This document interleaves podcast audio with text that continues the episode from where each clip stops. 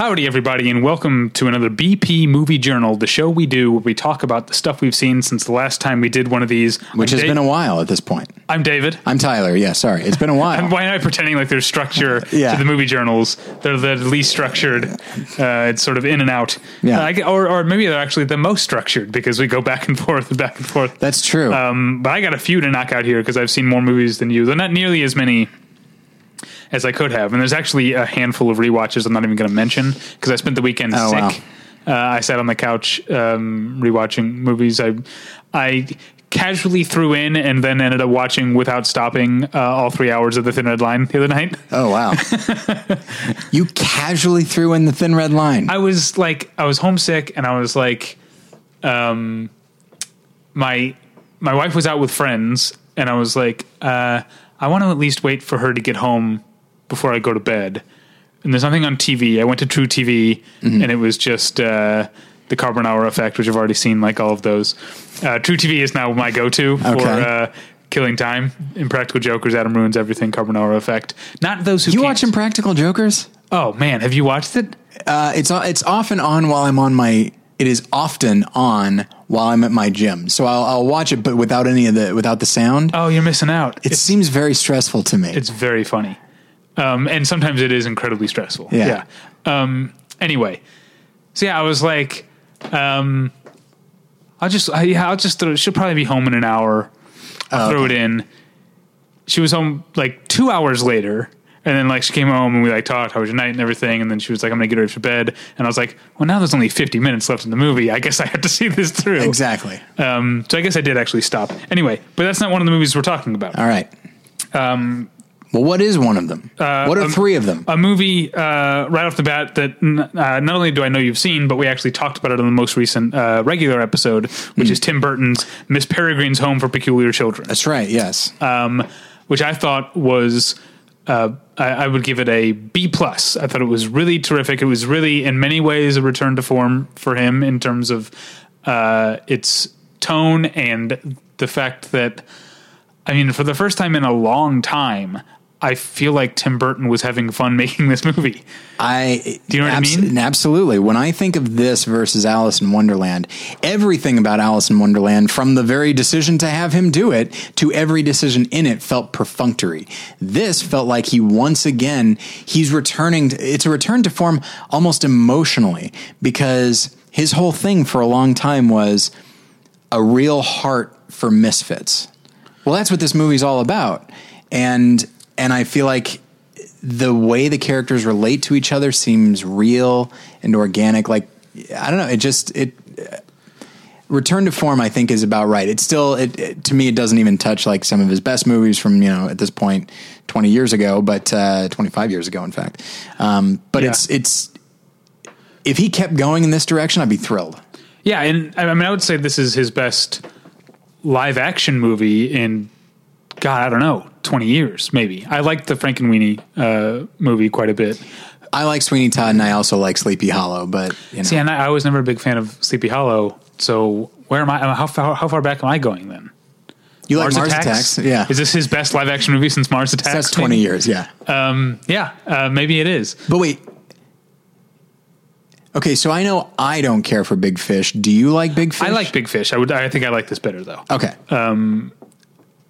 It, it also felt like it had it had there there's a darkness to Miss Peregrine that, that not not only the character I mean not only the movie but the character but uh, uh, the whole movie there's a darkness to it that doesn't feel like Tim Burton putting on his costume of like this is Tim Burton darkness Right. like it's which is kind of what Dark Shadows felt like to me in a lot of Yeah. ways this there's some real unsettling creepy stuff There's a um, kid who walks around with bees on his face all the time. yeah, there's also a dead kid who just stays in the bedroom upstairs apparently all the time because the Yeah. because the day recycles over and over, so I guess his body never decomposes.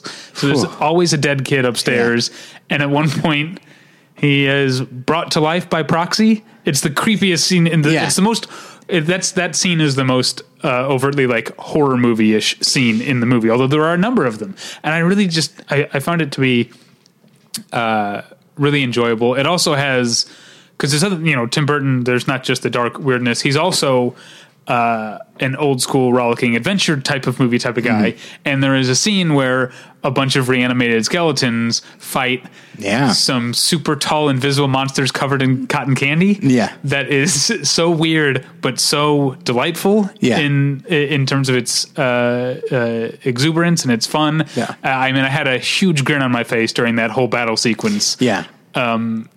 And I would say, uh, or, but I will, uh, before we move on, repeat what I said on the podcast when we were talking about it with Asterios. I do think Samuel Jackson is the weak link here because I don't, I don't think he's on the same page as everyone else. I think he's he's definitely playing it up, and there are elements to what he's doing that I like. Were it a different film, this is a good villain from a different movie. That's a, I think that yeah, because he's Samuel Jackson. He's not bad. I, Yeah. Like he's never been bad at anything. He's just wrong. He's off the mark. He's the design of the character is is appropriately frightening. Yeah, Um, yeah. but yeah, his he's, performance- um, I'll repeat what I said again when we talked about it. Um, the difference between Samuel Jackson and Eva Green is that Samuel Jackson's being a ham Yeah. and Eva Green is being arch. Yeah, Um, and there's nothing wrong with being a ham in the movie that where that's what what's being called for. But Yeah. Eva Green is definitely more in is more simpatico with Tim Burton in this in this case. She's getting uh, what he's what he's going for. I also want to talk real quick about Chris O'Dowd, Yeah. and how great he is, and also he's a great Tim Burton type character because it, there's so many family films where there's the um, uh, disconnected dad, the dad who's not very emotional. Um, and this didn't feel like perfunctory, like you're talking about. This didn't No. feel like the family film dad who maybe needs to he needs to be turned into a cat for a few days or something to learn Right. a lesson. It's not that kind of disconnected dad. like Chris O'Dowd is a bad dad. Like he's not Yeah. abusive. He's just a bad father, and it's and it kind of is kind of the hits you in the gut sometimes the way he talks about and to his kid. and yet, and this this speaks to what I one of the things I like about the movie is that emotionally, like you you talk about the scene where this kid's corpse is essentially used as a puppet. That scene, as horrific as it is, springs from this very odd teenage, not angst, but just like pettiness and jealousy. Uh, right, it's yeah. it's very it's very real and very raw. Everything with uh, Terrence Stamp. There comes a moment when the main character calls Oh, yeah, yeah. his his grandfather, but before his grandfather is even a father at that point, I Yeah. think. Um, and that's a that's a really nice moment. And Oh yeah, I'll say real quick. The time travel stuff, I don't think it makes sense. I gave up trying to make I sense of up. it Yeah. a certain amount of the way tr- way through.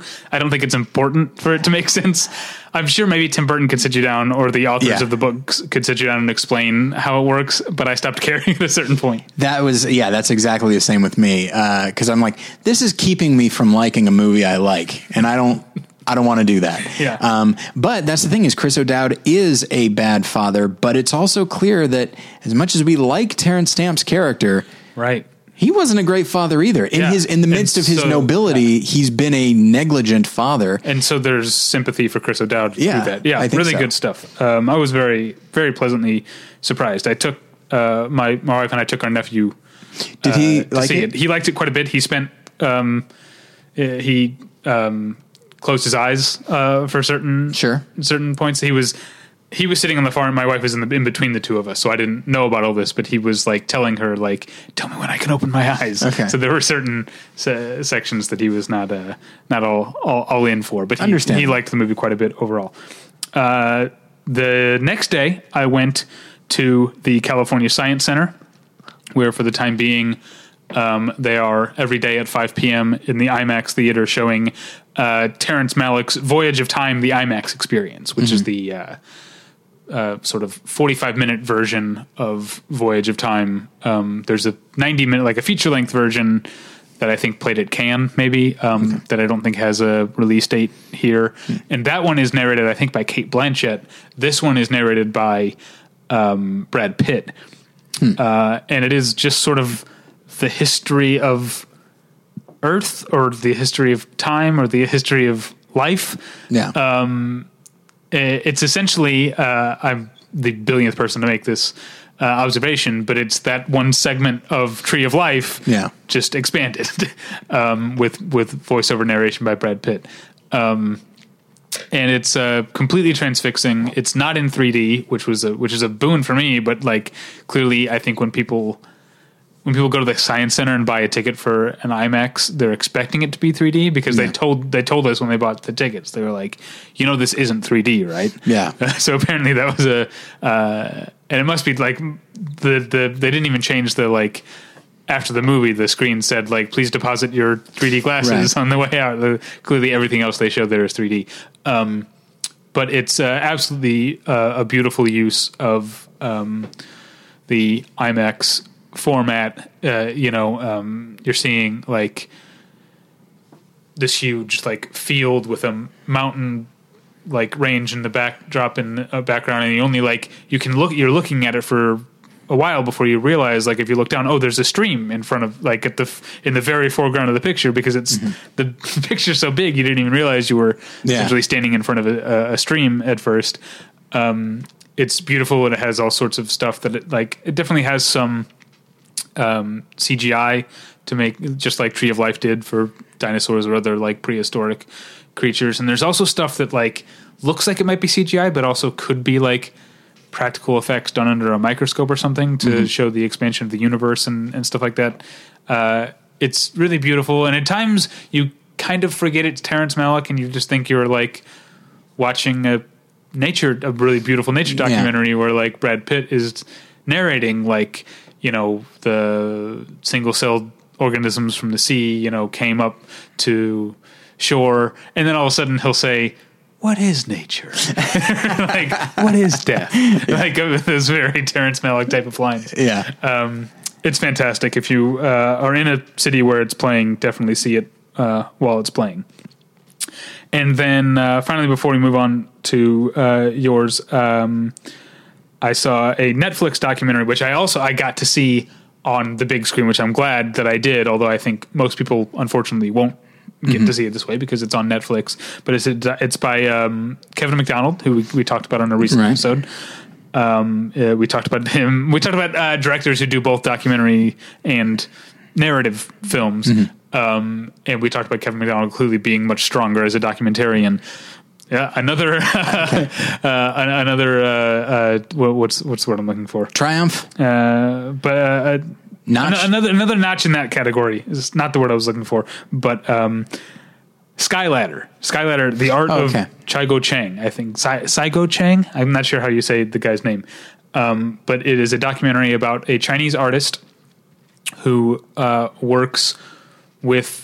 He is an artist who works with gunpowder and fireworks. Okay. that's his his medium. He does paintings. They're not paintings. He does things on canvas where he um, tapes down certain point, certain parts, and then lays gunfire, gunpowder down, and then like smothers it, and then like, lights it on fire, and so the black smoke from the gunpowder becomes images, um, uh, and that's really cool. But then he also does fireworks installations, which Yeah. are just um, incredibly detailed and massive uh, fireworks shows that are sometimes done in conjunction. Like he did one um, in. Uh, was it in Buenos Aires or uh, somewhere where it was like um, on the riverfront where there was a there were tango dancers and like the fireworks were in time to the music and the tango dancing. Uh, but then some of them are just fireworks shows or some of them like he did the um, fireworks for the 2010 uh, Beijing opening Oh, ceremony. okay. Yeah. Um, and uh, it's the the film is shot by um, uh, why am I drawing a blank on his first name? Yeoman. Is it Robert Yeoman? The guy, the, the Uh, DP who works yeah. with uh, Wes Anderson right. uh, a lot. Um, and it's fantastically beautiful. He really captures these um,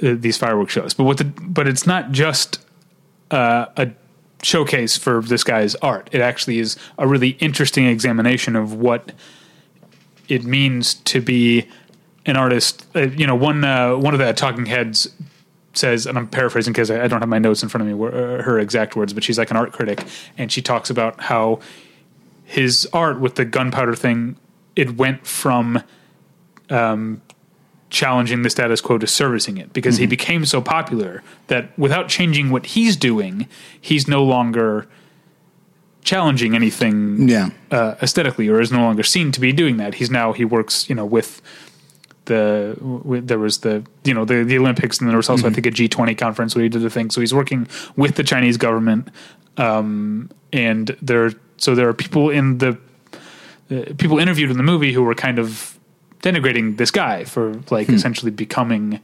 um uh, you know no one says no one uses the phrase selling out but essentially No. saying that. But at the same time he's got this one uh installation or exhibition or this one thing he wants to do called the sky ladder which is what it sounds like. He's with fireworks and with fire making what looks like a la- a ladder that goes from the earth up into the heavens. Um, and it's something he's been trying to do for 20 years and through different government problems or weather problems. He's never been able to do it. Um, and so the movie tells the story of him, while it's also the story of him finally trying to mount the sky ladder in his um, uh, grandmother's fishing village where she grew up, um, and not really advertising or telling anybody about it. Like he Yeah. essentially invites, there's like the townspeople and like 20 people that he invites. It's not a big show. This is something that's one of the biggest things he's ever done and the most important things to him, but he really wants to just make sure his grandma can see it. Yeah. And so it's about it so it tells the story of him sort of um, reclaiming his artistic uh, fervor by pursuing this one Nice. uh, thing. It's a it's fantastic and the whole thing's like 75 minutes. So that's a All right, you, you know what? You just sold me. so yeah, definitely check out Skyladder. Hopefully, you have a big screen TV to watch it on because it's worth seeing. Uh, I saw it at a theater I'd never been to before. The um, I, even though I've walked past it a bajillion times because it's in my neighborhood, but the Saban Theater in North Hollywood. Do you know that? Uh, it's like um, uh, uh, what's it's is it? It's like the SAG building or something. Oh, okay, Um, yeah. Do you know where that building is over there? Uh, anyway, we're not going to talk about Yeah. specifics of North Hollywood uh, geography, but it's like Magnolia and Lankershim, um, and uh, it's a beautiful. I didn't know. I had no idea there's this enormous, beautiful theater in, Yeah. in that complex. All right. All right, what's up? So I watched this for class. It is a film directed by Cheryl uh, D U N Y E Dunya, perhaps, or maybe Dun, I'm not sure. D U N. Y E.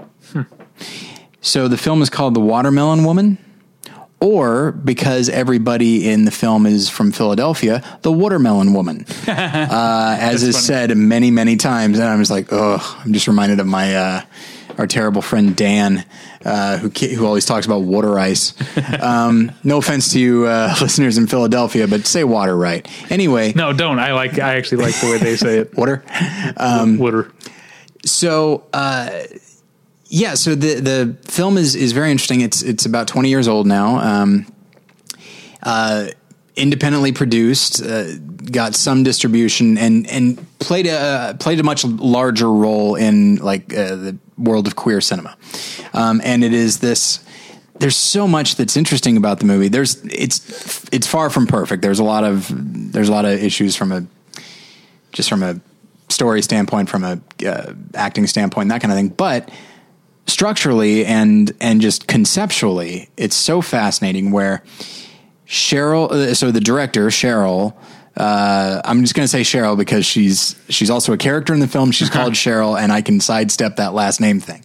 So in the movie, she's a fictionalized version of herself working at a video store, and you know there's dialogue between characters, everything's fine. But then she's also make in the film she's making a documentary about this uh, figure from the 1930s called the wa- simply known as the watermelon woman.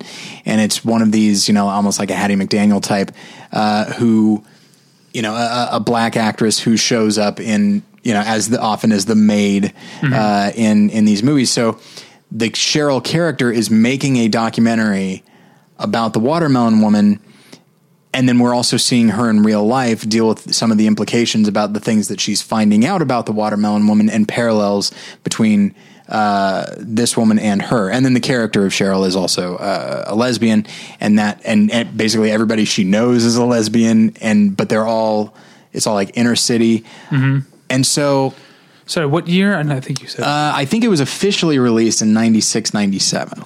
Um, and, you know, it is a little bit, for lack of a better term, amateurish at times, but the concept is so interesting. Uh, especially because she created the character of the watermelon woman. Like this is not, it's of course inspired by any number of actresses from the 1930s, but this one in particular is not a real person. And so she had, she came up with you know titles of the movies she was in. She had to take photographs uh, and shoot footage that and made it make it look specifically older, like the, from the 1930s.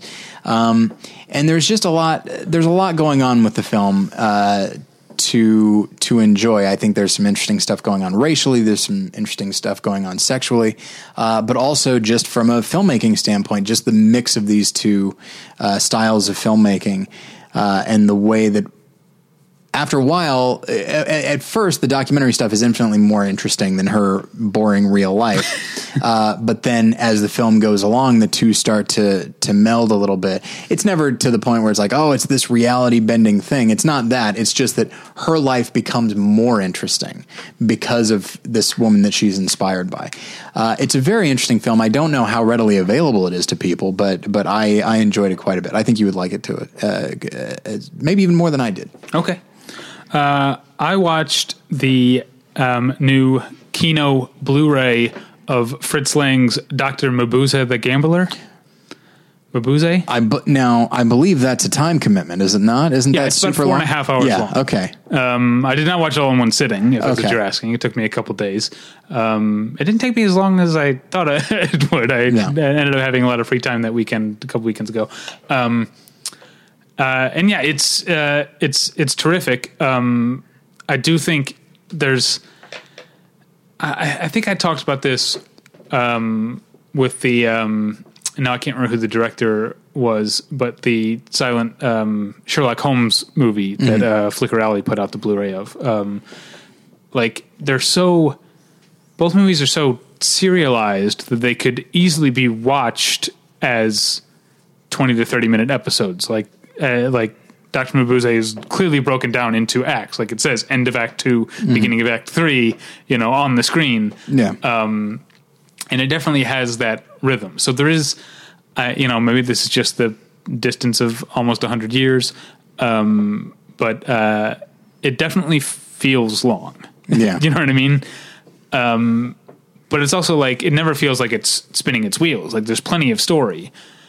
Uh, it's about a, um, uh, I guess, a master criminal slash hypnotist um, named Doctor Mabuse who. Uh, is also a master of disguise and shows up in different places and hypnotizes people into essentially losing their money to him and gambling or whatever. Um, and then the detective or investigator or whatever um, the title is, who's pursuing him. And there's a number of high society characters who come in and out and people who work for Dr. Mabuse. And so it's a it's a sprawling story um, and definitely worth your time. Uh, and yeah, it's never Um, it it never lags. It just its structure makes it feel like, uh, and maybe this is just if you approach it in an age of binge watching, if you approach it as Yeah. I'm binge, binge watching this series that has that's made up of you know 13, 12 or thirteen half hour episodes. Yeah. uh, maybe that's the way to watch it Sure. Um, it does an interesting thing where um, the uh, the the protagonist essentially changes. So much of the first half is about Doctor Mabuse, and the investigator only slowly sort of comes into the picture, and the second half is very much uh, it sort of changes and um, is very much about the investigator trying to catch him.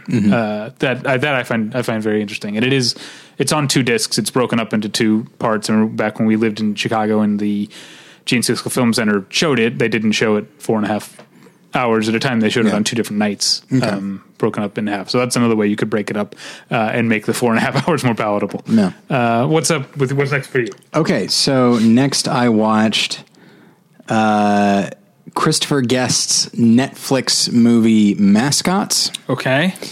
It's fine. Okay. It is. I'll say this. It's it's so interesting.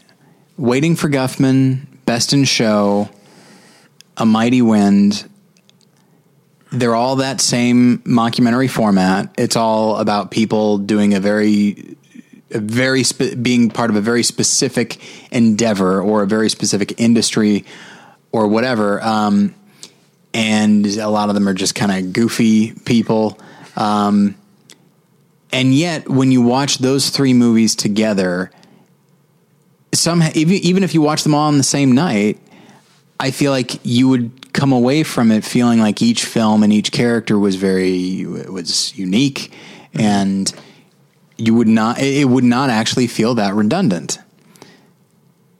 For whatever reason, mascots. I don't know. Maybe he feels like he needs to to.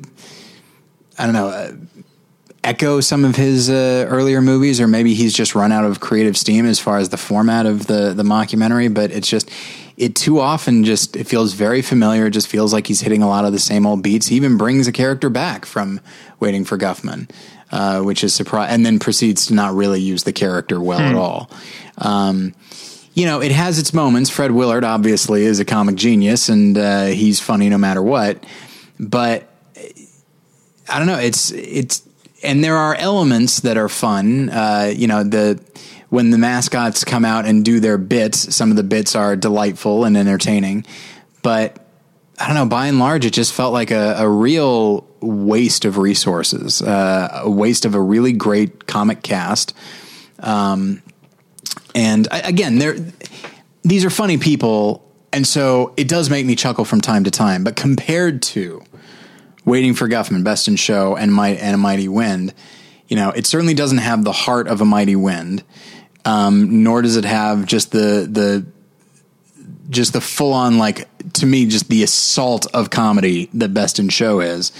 Um, nor does it have kind of the the the the gumption and the the small town uh, uh, faux innocence of waiting for Guffman. It doesn't have any of that. It just feels like it feels perfunctory to go back to that word. It feels mm-hmm. absolutely perfunctory, though obviously still occasionally funny. The premise sounds very similar to Best in Show. It is very similar to Best in Show, and and that's the thing is you know maybe it's just you can't compare the two because Best in Show is astounding.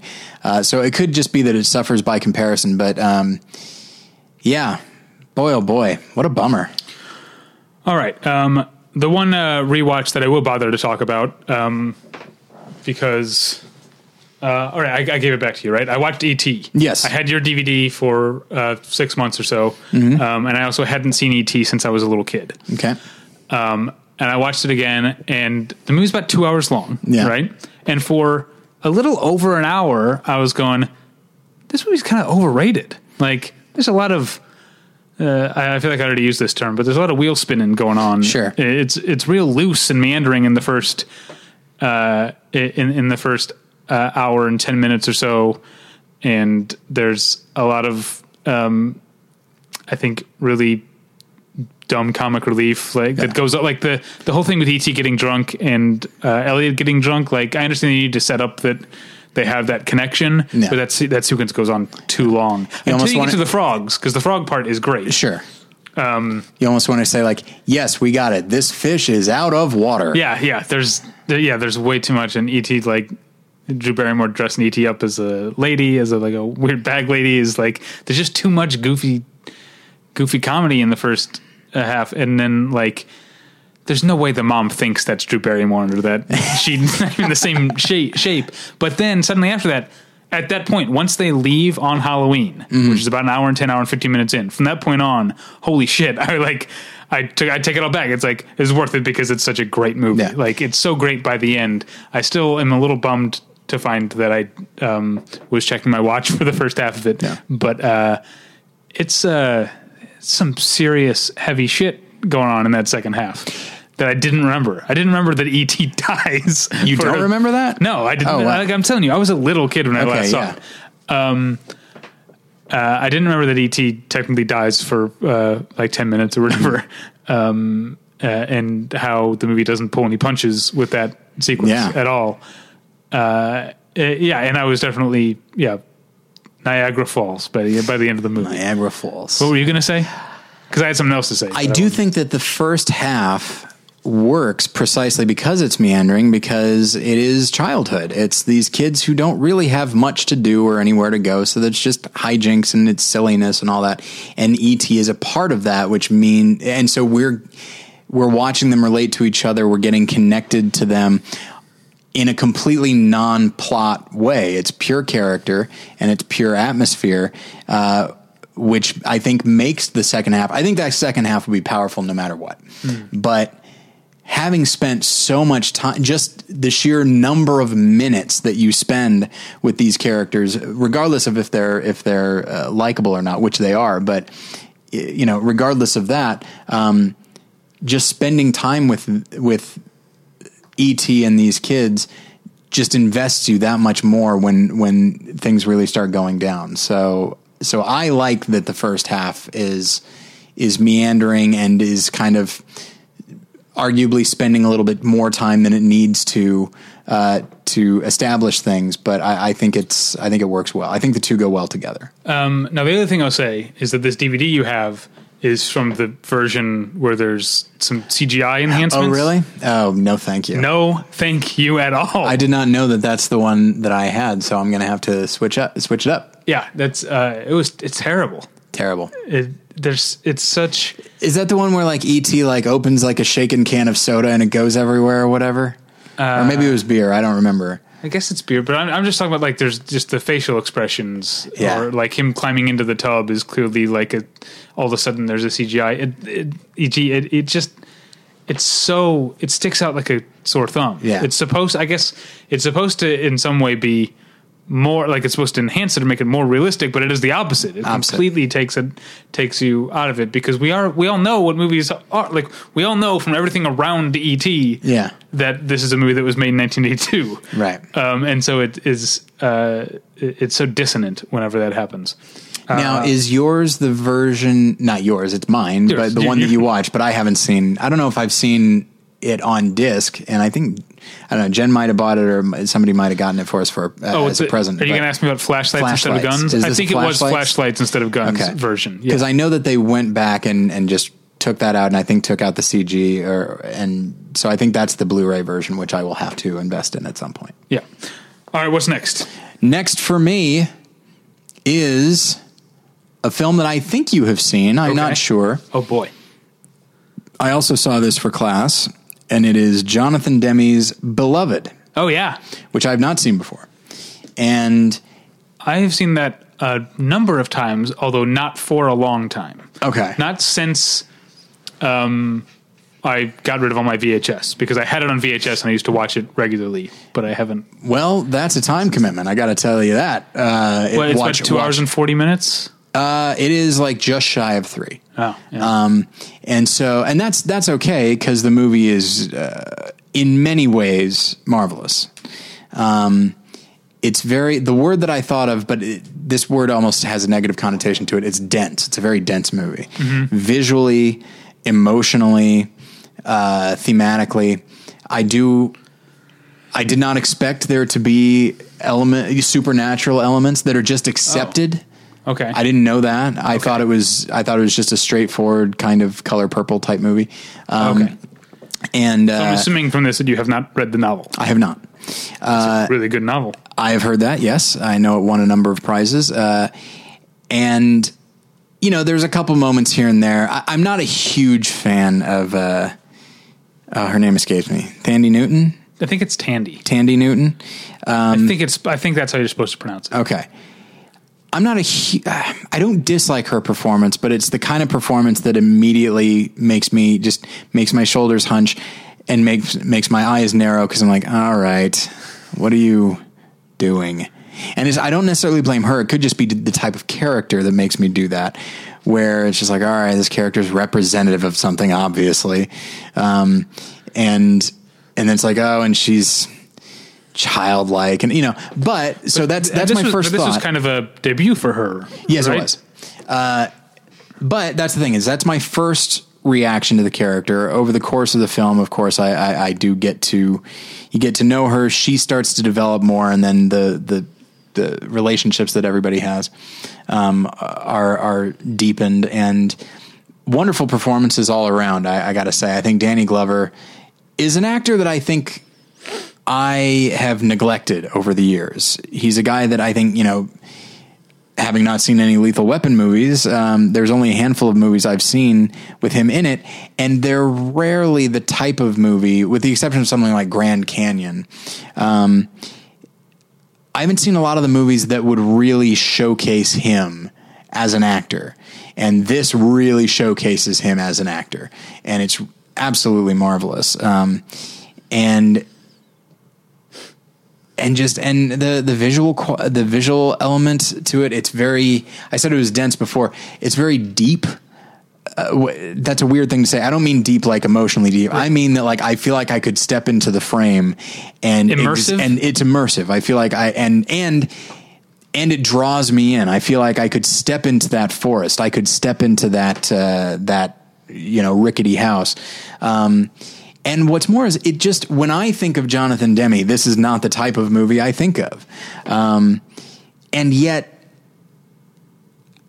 I can't. I, in a way, he's the perfect director for this because he's not a director who's afraid of any material. He will do whatever the film requires. So, you know, when there's a POV you know, rape scene where you have guys that are, you know, I, am sorry to be so graphic, but I mean, they're even like like sucking on like the woman's nipples and stuff. Mm-hmm. I mean, and, and it's POV. So, I mean, it is tough. And I feel like there are a lot of directors that would probably shy away from that, but he definitely is not one that would. And he steers into it. So he steers into like the moments of, of, of sheer brutality and, and, and disgust. And I don't Do know. I feel like, um, with Oprah Winfrey not only being in the cast, but being a producer and mm-hmm. being such a champion of Toni Morrison, and you know, mm. with the, and the book club, and this is at the height of you know, this late '90s height of the Oprah Winfrey book yeah. club and stuff. Do you think Jonathan Demme maybe felt more confident with this material, knowing that he had Oprah Winfrey in his corner? Do you know what I mean? As a as a white director making sure this story of a Toni Morrison novel, like uh, a white male director making this story, do you think that Oprah Winfrey's mere presence and support is something that um, gave him more of a sure hand? Well, I honestly don't know if at the time he was thinking in terms of of well, it's like I don't know if I'm qualified to tell this story because uh, uh, I don't know. I think he just maybe thought the story was interesting, but having a powerhouse like Oprah Winfrey on his side probably allowed him the freedom to ma- to adapt this book the way he wanted to adapt it, which is a three hour, really dense, yeah. really brutal movie. And he didn't have to worry about studios saying, hey, can you cut this down a little bit? Maybe I'm looking at this with contemporary eyes, sure. where if it were announced today that they were making a movie of Toni Morrison's famed novel Beloved and yeah. it was being directed by a white man, like that would people there people there would be some shade thrown. People would be up in arms, I'd say. Some some people, yeah. Um, and there possibly were at the time. We just didn't have the internet, or we didn't have as much internet then. Um, we all know. had we all had three. We had three internet. yeah. Um, now we're up to like fifteen. Uh, yeah, but now you're making me want to watch the movie again because I. Uh, like I said, I used to watch it a lot, and I have not seen it in maybe a dozen years. For reasons I can't recall, like or that I can't point to. I was under the impression that the film had gotten a mixed reaction from critics. I look back, that there's no reason for me to think that. Critics by and large really liked the oh, movie. Okay. I think honestly, I think I picked up on some weird thing that the movie was a big Oscar contender but did not get any real Oscar support. But what I wonder if it, it probably wasn't maybe it was a, it was a box office disappointment. I think that might be part of it, but like maybe people were expecting another like crowd pleaser, like uh, not a crowd pleaser, but a populist hit like The Color Purple. Sure. And this is or like a three-hour art movie, yeah, or like a Schindler's List or something. I think that's the key. Is like.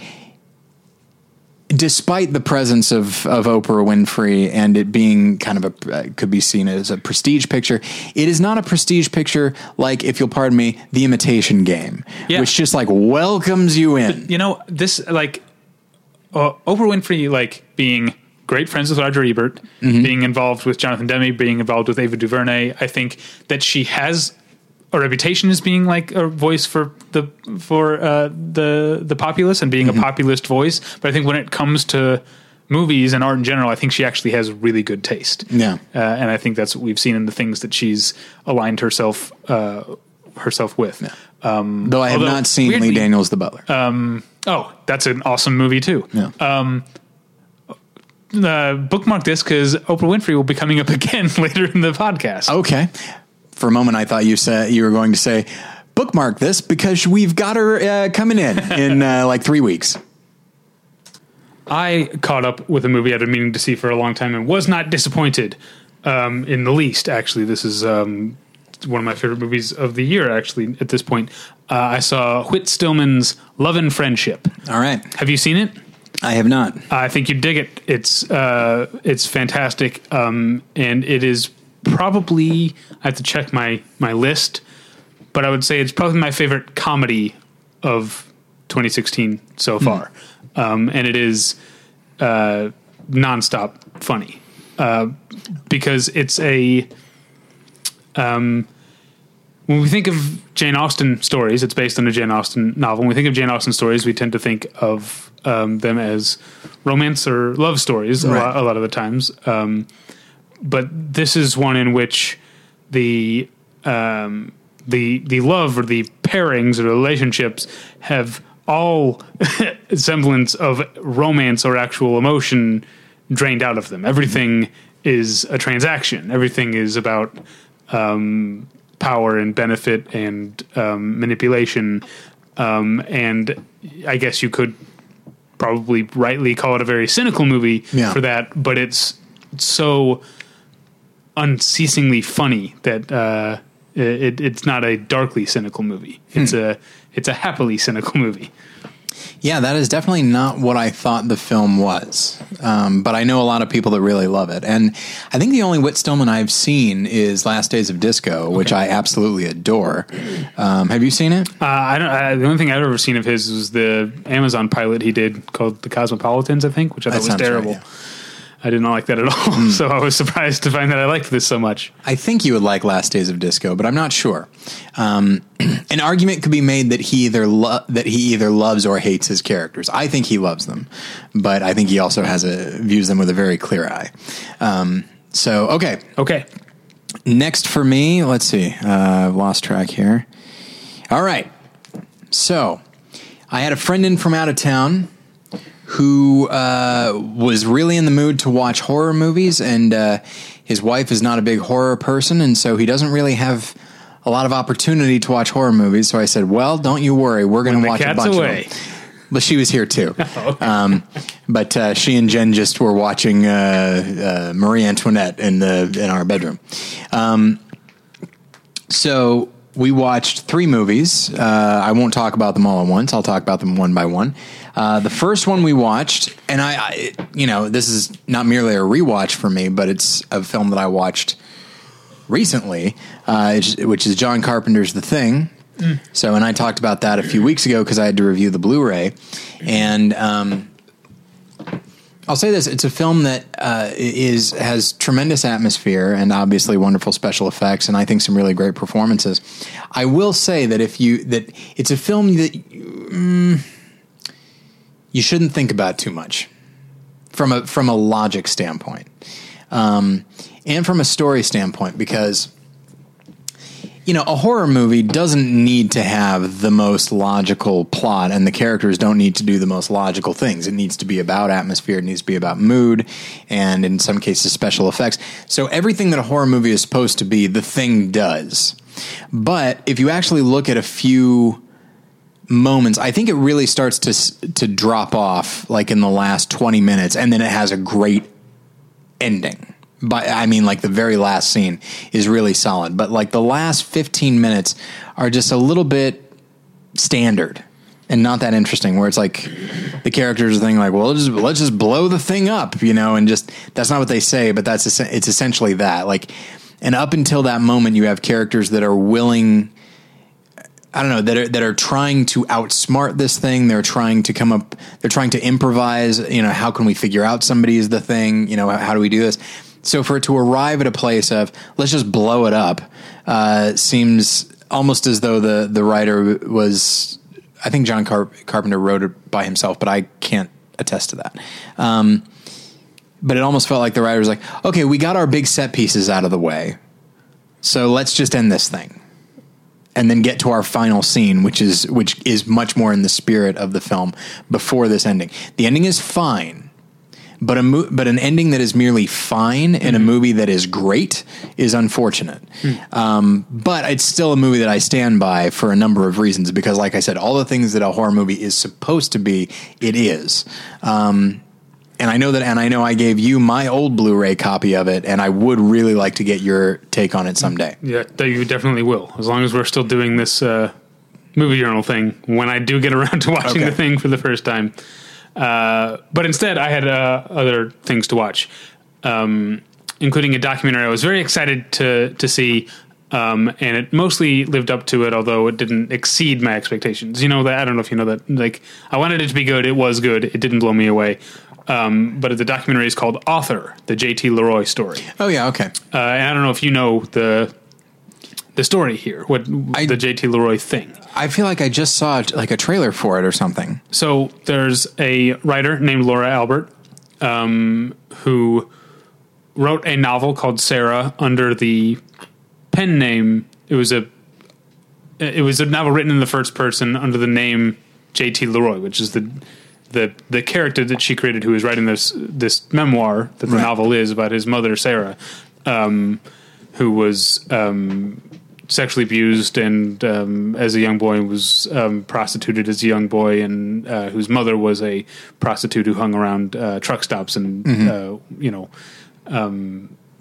uh, serviced truckers. I guess that's the premise of the novel, but it's and it says it's it's a work of fiction, but everything about it is packaged as a as a memoir by uh, J.T. Leroy. And then um, after that, uh, Laura Albert also published a series of short stories under the title "The Heart Is Deceitful Above All Things."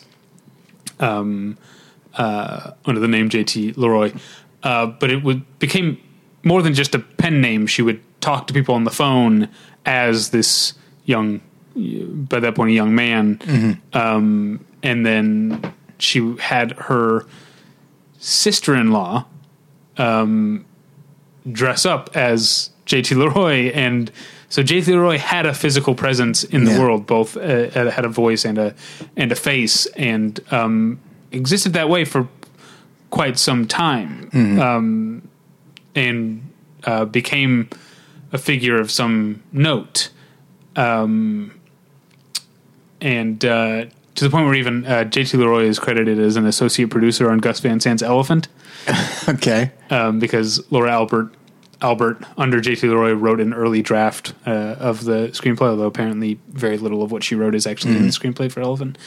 Um, and the movie sort of is sly, I think, and this is where I'm. I kind of cast a suspicious eye at the movie, in that it wants you to believe that a lot of the celebrities that rallied around JT really thought this was a real person. Right. and not that they uh, where, where I don't know that that's I feel like there's something going on where that wasn't necessarily true. That most of these people are smart enough to know like this is um, a pseudonym come to life. Uh, but I where I where I like the movie is because it speaks to something that I believe very strongly uh, which is that a lot of people once um, there, there were there, in the uh, eventually it was exposed that JT Leroy is not a real person that that Laura Albert was um, behind this whole time and that her sister in law was posing whatever. Um, a lot of people treated it as like a scandal and a hoax.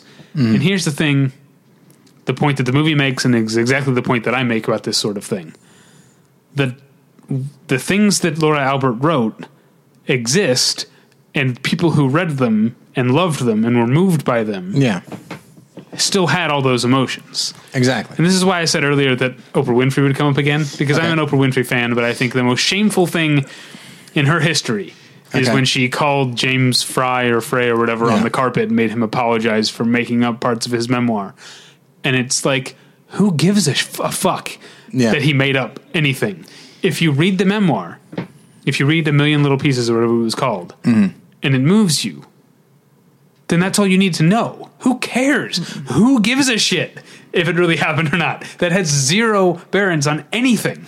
This and it, it like I think Oprah Winfrey is the one who owes an apology to Yeah. to us and to the people that she uh, who- whose uh, the the um, what's sort of the validity of their experiences with the book she called into question by making James Frey say that it wasn't real, but it is real. The book is real. yeah, who this, cares? This isn't Brian Williams. right? Yes. uh, or if you'll pardon me, Hillary Clinton saying that she arrived uh, by plane and came under sniper fire, which never actually happened. Yeah. Um, or let's go ahead and say most of what Donald Trump has said, um, just to be fair. Uh, Okay. Yeah, this isn't a politician. It's not a journalist. These are works. These are works of art. And I guess that's the thing is when it's a memoir and the person is saying like, no, this actually happened to me. but she points out the book itself says fiction on it. Uh, James Phrase. Oh, sorry, James. I- Yeah, that's the one I'm talking about, which is like I can understand it a little bit more there, but at the same time, I think you're right. There's an element of, and this is how I feel about. Oddly enough, we were having this exact conversation in my class today. Um, that about James Frey. yeah, Fry? and Oh. we were talking about author the J.T. Leroy. No, that's not true. But we were that would talking make about sense. I mean, you're it would make sense. film students, and it's a recent film, somewhat But- recent.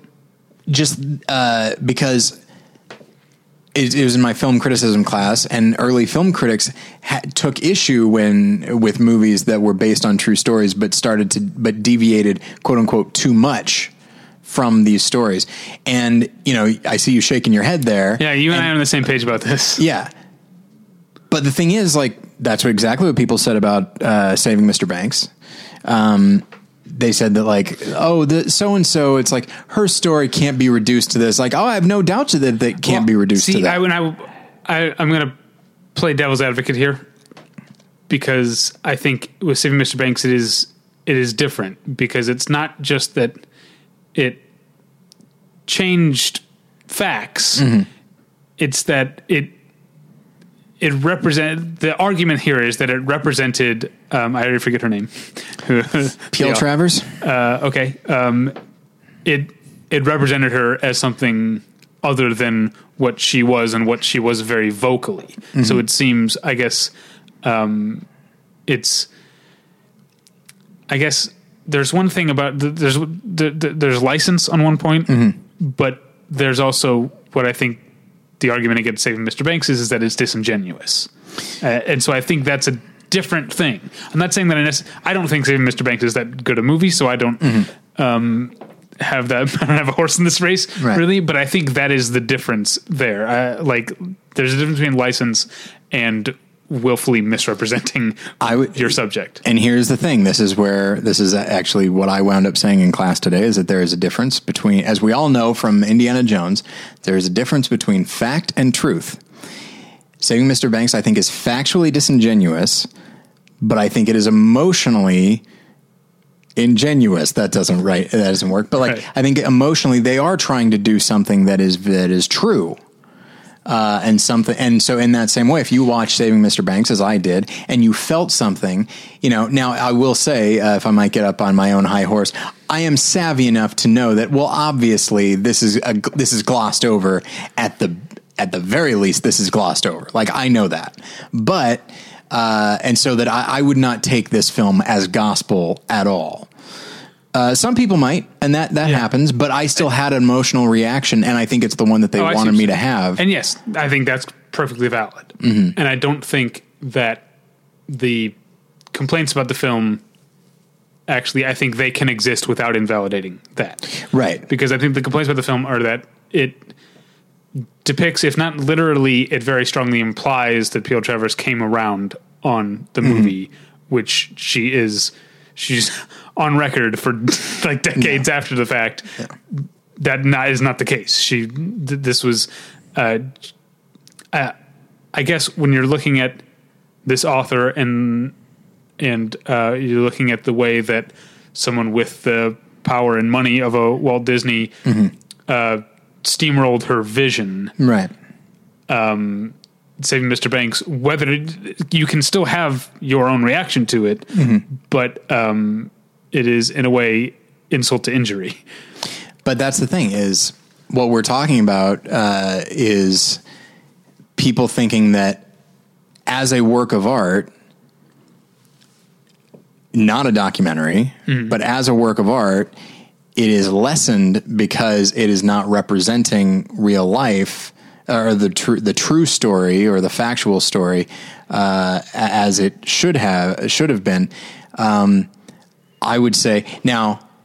I'll stipulate that if this were my story and somebody represented me in a way that's like, oh wow, that's not me at all, I might I might feel differently, admittedly. But uh, but in this case, it's this is a fictional work that yes says that it's based on fact, but it is a fictional work, and as such, I'm I'm okay with it. I don't think someone saying, "Well, that's not how it was in real life." I do not think that's actually a valid criticism. I can, I'm fine with somebody taking issue with that.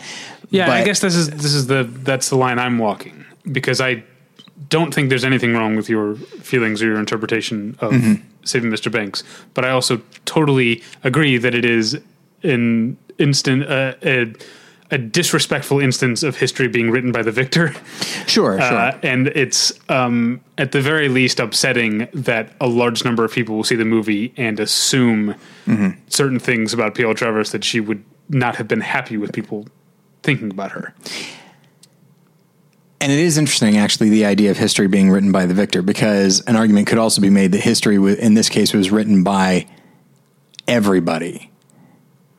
Everybody loves Mary Poppins, the movie.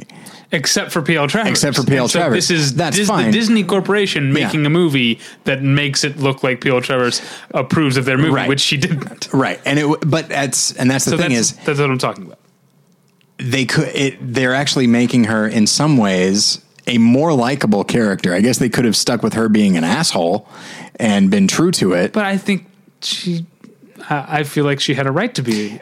She absolutely had a right to be an asshole, but that's not a story worth telling. Sure, it is. Oh, I don't agree. I think that would be a fantastic story. Well, okay, to hang tell on. the P.L. Travers story as she would have liked to have it told, that would be very interesting. okay, I would find it interesting, but for what they were trying to do with that Okay. film, you know, it would be a very different film. Yeah. It would be, you know, and one that I it would be so different that it would just like it's like okay, there's this Saving Mr. Banks, and then there's this the P.L. Travers Walt Disney story, the Right. you know the untitled P.L. Capote and Travers Infamous. Exactly. yeah, absolutely. Um, I actually never saw Infamous. Uh, I hear It's- it's good. It's man, that's an interesting movie. Um, it's not. I think Capote is better, but there's a lot going on with Infamous that I think is is effective. We're way off topic. I'm Yeah. sorry. There's also, but there's also the issue of how much time has passed because I was weirdly thinking about the, a similar thing with um, the show Deadwood. Okay. like almost all of those people are based on real people. Yeah. But there's no evidence that the real Eustace Bailey Farnum, which actually wasn't his first name anyway, the real Yeah. Farnum was like a cowering piece of shit. Yeah. Like I guess it's just it's so far in like in the past that there aren't there's no like clear hereditary line for people to say like, hey, my great great uh, grandfather, Yeah. uh, whose name wasn't Eustace, but whose last name was Farnum, wasn't like that. Yeah. Or Con Stapleton Be like- is a character you don't even really remember, but it was the real Yeah. first sheriff of Deadwood, uh, who the the show depicts as just. Uh, just trading on favors Yeah. and being like an openly corrupt sheriff and an ineffectually corrupt sheriff. I like the idea that the descendant of Farnum says, "My grandfather wasn't like that. He was infinitely worse." Thank you very much. Um, Okay, well, let's get back onto movies. Okay. Oh, it's your turn. Yeah, Okay. I forgot because Yeah, that was sorry. A, that was I all- did so oh, much talking. The last thing I wanted to say about author was that this is from the director who made The Devil versus Daniel Johnston. oh, okay. Um, and in a way, it's I think it's tongue in cheek. This is called the J.T. Leroy story because the movie really is the Laura Albert story, and it really is mo- more than a document of the this story and this quote Mm-hmm. unquote hoax. It's more about an incredibly talented, but um, most likely, you know, mentally ill. I don't know mentally. She seems okay now, Mm. but clearly was working through um, some problems and some trauma from her own childhood. Yeah. and um, did it. Uh, you know, this was the way that she was able to confront these things. Yeah. And so it's a picture of, much like Devil, the Devil and Daniel Johnston. It's a picture of art and, again, I don't want to use the term mental illness, but mental uh, psychological scars and trauma. yeah. Yeah. Yeah. Anyway, which makes it which you know all the more reason why it's frustrating that people were like outraged. And it's like if this was the only way that she could find some level of comfort and by the way also provide comfort for other people then who the hell are you to get upset that she quote unquote misrepresented each other uh, her, herself? And it's like also it's a pen name. Yeah. now admittedly they do give JT Leroy more of a character. Yeah. but yeah, JT Leroy came to life, but it's Yeah. still it's it's still a JT Leroy is it is himself a work of art Yeah, in yeah, every capacity. Um, okay, so continuing with the uh, the horror movie night that I had uh, with my friend Scott, we did. Uh, this is again an- another rewatch for me. Uh, Tobe Hooper's The Texas Chainsaw Massacre, the Texas Chainsaw Massacre, um, and uh, you know I don't. I don't have much to say that I won't say in a few days, um, but uh, this is this is a real uh, real mind bender over here. But That's like um, Miss Peregrine's Between the Children over here. exactly. What kind of loop are we in now? We're going to talk to our grandfathers on the phone. but yeah, I mean, Texas Chainsaw is an absolute horror masterpiece, and and one thing that you and I are going to be talking about is with with uh, the guest um, is that it just bursts onto the scene, and I do com- I, I compare it to something like Night of the Living Dead, where and maybe this is the case with just any genre that you need there are people that like see everything that came before and they think like I can build on that. And then they make the best version of something but it's definitely the like the the peak of something that was gradual Okay, I see what you're saying. and then there are some people that's like I got to do this and it comes out of nowhere and people are like what where did this come from I have no idea and Night of the Living Dead seems like that for me Night of the Living Dead or Ch- Texas Chainsaw Massacre? Night of the Living Dead and then Texas Chainsaw Okay, Massacre. yes. Like I, the two in my are, are very similar in my head. Uh, maybe because like you know they're both independent films that take place primarily around a farmhouse and all that sort of thing, and there's cannibalism involved. Um, But uh, but just Tobe Hooper and and his uh, co-writer and just everybody involved. It's just so fascinating that this film, you know, it's a phrase that I use a lot is that it just it it arrives like fully formed. Um and that nothing that you saw before that with the possible exception Night, of the Living Dead, nothing that you saw before that could have prepared you for that film. Um, I was watching the making of, and I think they say that they that they're a a a film copy, uh, a, a reel of of Texas Chainsaw Massacre is like on display in like the Museum of Modern Art or something like that. Uh, I don't remember wh- uh, where, but um, and I don't know if that's still the case because it was a making of from several years ago. But uh, you know, it's just this uh, astonishing movie that that is in many ways the height of filmmaking. If you look at the way it is shot, if you look at the way that the that music is used, and and I don't know, it's it is. This is going to sound really pretentious. That film is pure cinema. Yeah. Do you know what I mean? Yeah, I don't think that's pretentious. Okay. Um, Speaking of pure cinema, I guess I saw an amazing film, a Okay. film that I had uh, been looking forward to ever since uh, the rapturous reviews came out of uh, Cannes.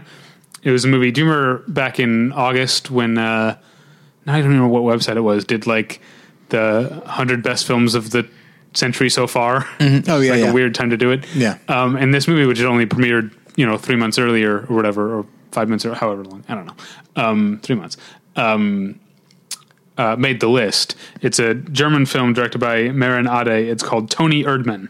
Okay. And I'm going to read the, very briefly, because it's very brief, the IMDb plot description. okay. A father tries to reconnect with his adult daughter. Hey, all right. That is absolutely the plot of the movie. Okay. There's not any, there's nothing disingenuous. It. Makes sense to me, David. It seems very straightforward, very simple. Uh, sounds like a really nice pared down movie. It- so no, moving yeah, on, the next thing that I saw. It, what it probably doesn't tell you is that this movie is nearly three hours long, Oh, um, and that it is. It's it's a. it- It's it's brilliantly felt, br- brilliantly performed by the the two leads are um, Peter Simonischek, who plays uh, Winfried, aka Toni Erdmann, and there's Sandra Huller, who plays Ines, his daughter. Um, it's beautifully performed by them, and it's very, uh, very heartfelt and emotional in the way they uh, attempt to reconnect. But it's also a movie that has a com- uh, nearly. It always feels like it's nearly going to go off the rails in its sense of anarchic glee. Like in every situation, the movie, the characters in the movie at times, um, but often the movie itself, are testing the limits of this of every social contract. Just constantly, the characters are putting themselves in social situations, um, be it at work or at a party or among families or among strangers or whatever. Where at a restaurant, wherever you're supposed to be, there are ways that you're supposed to act. And they are testing the limits of how much they can get away with. It's almost like a scripted art house jackass. It's not quite that you know extreme. They're not pulling pranks, although maybe they are kind of pulling pranks. Um, it's uh, it, it's a it's a really bizarre movie that I I already feel like I've said too much because I was glad to know very little about it going in.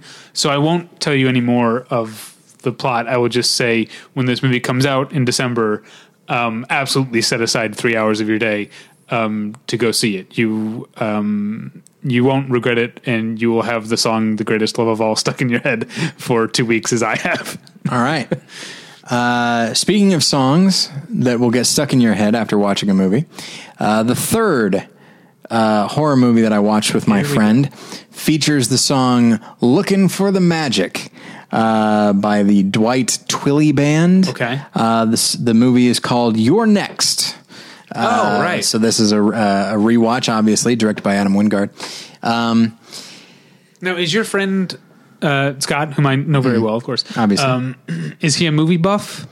He is, but uh, yeah, I'd I'd say he is. I guess my question he has is, he has a few like, blind spots, Because, but well, yeah, my question is that people like us who, you know, uh, Mm-hmm. eat, drink, breathe, sleep, live movies, we all know about about You're Next. We know Right. it's a great movie, but I feel like it it didn't quite break through, and so it's one of those movies that's a lot of fun to show to someone who doesn't know what to expect. yes, Uh, Scott was someone who had already heard of this movie. he had heard of it Okay. because unlike any of my other friends, he actually listens to this show.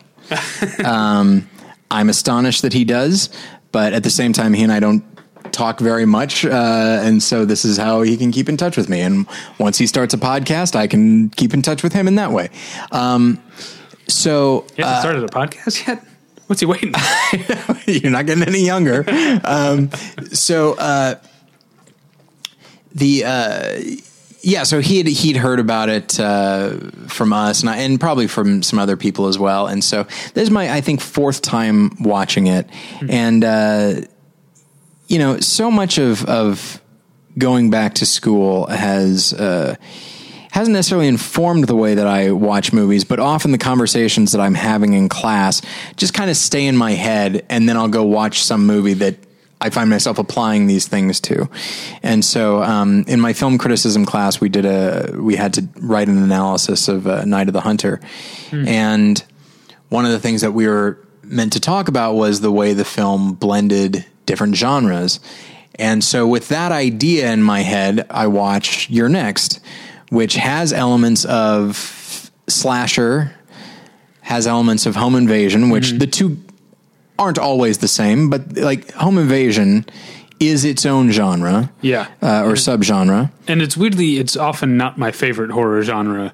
Um, I can't stand the movie The Strangers. I know it, Right. uh, a lot of people like it. Uh, I've, I find that movie re- repugnant. Oh, wow. Um, so uh, I was nervous going into You're Next. Yeah.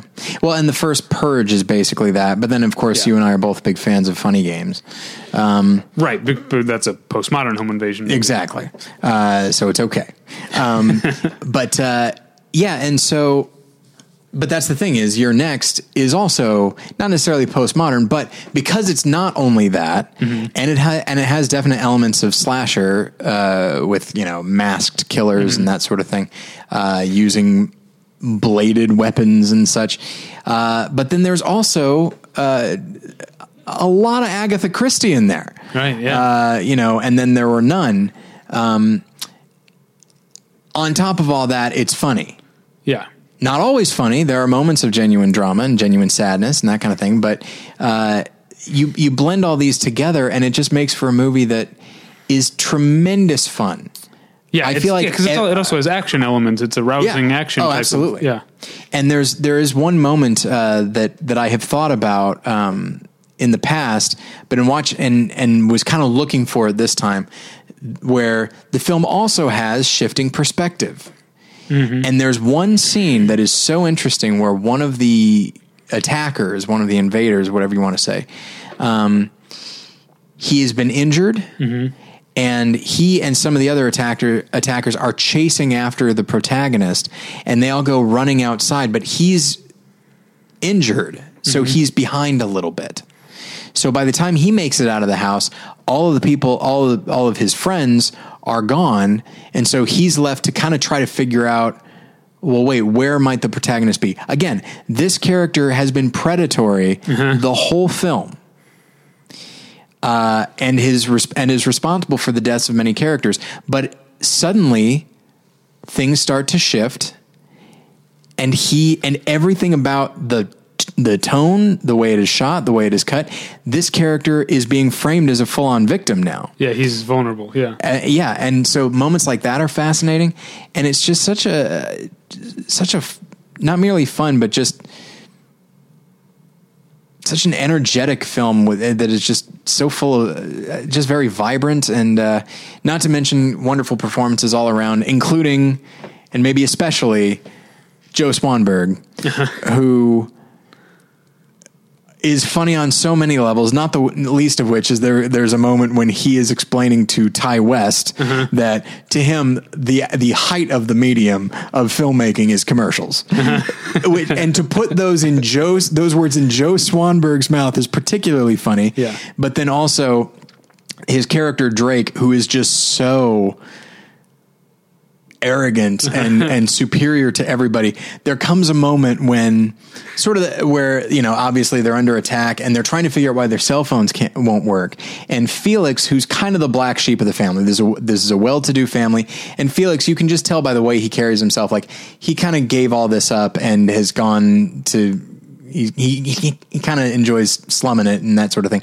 And so there comes a moment when uh, they're trying to figure out why can't why don't our cell phones work? And then Felix says he says like they probably have like one of those jammers. Like I saw it on uh, I saw them online. They're all, they're like thirty bucks. And then uh, Joe Swanberg, who by this point has been uh, shot with an arrow in the in the shoulder, and so he's been screaming out in pain. But he hears Felix say this, and he and in the midst of this action, he goes, "Felix, you fucking low life," and it's so funny. And I just like it- it's a marvelous performance. Uh, Yeah. Everyone's great, but he really stands out to me. Okay. Um, this one will take a second because it's not very good. I saw Okay. a documentary, another Netflix documentary called The Ivory Game, uh, Okay. produced by Leonardo DiCaprio. It's about uh, ivory and it's about elephant um, poaching and uh, rhinoceros um, poaching. And uh, it definitely is um, effective in getting across its uh, message of how big a problem this is and how much. Um, uh, to some extent, the U.S., but mostly China, is supporting this with the. The I knew it. with the ivory uh, trade, but it's just not a very well made movie because it's trying too hard. It looks like a uh, espionage action type movie, and they try way too hard to make the anti poaching people look like they're real badasses. And it, it like it has the kind of like overhead helicopter shots of an SUV speeding through the desert, you know, with like the kicking up dirt as these guys are going to try and catch some poachers. It's there's way too much of that kind of stuff, and it just seems it, it cheapens it. Did you ever see that South Park where they send up whale wars? No, Check it out. It's Okay. a lot of fun. I don't know what Whale Wars is. Whale Wars is uh, I forget the name of the organization, but uh, Greenpeace. it's not Greenpeace. It's like this. The idea, it's like, oh, these guys, these guys are like pirates. You know, they go Oh, I know what organization you're talking about. Yeah, sea shepherds. that sounds right. It's something like that. Anyway, but Whale War is like it's framed in such a way. It's like these guys are going out and and uh, and you know uh, confronting these Japanese whaling boats and that sort of thing. And it's and it really sets them up to be badasses. And they are, if at most, a minor nuisance. Um, and so there's a wonderful South Park about that. Um, so uh, I'm just remembering the episode now. Uh, okay, so lastly for me, Oh, okay. Then is, is is that true? Hang on. Lastly, uh, okay. Oh no, sorry. Second to last. okay, I did me. do the math right. All right. I saw for the first time Woody Allen's The Purple Rose of Cairo. I've never seen it. You would love it. Most people would love it. Not unlike You're Next. The Purple Rose of- of Cairo is a an intensely lovable movie um, that I can't I can't imagine anybody not liking. It's just such a neat This is idea. the one where Jeff Daniels comes out of the movie, like Yes. in Last Action Hero. Exactly, and it's it's weird how much it felt like there should be a lawsuit because he really kills a lot of people.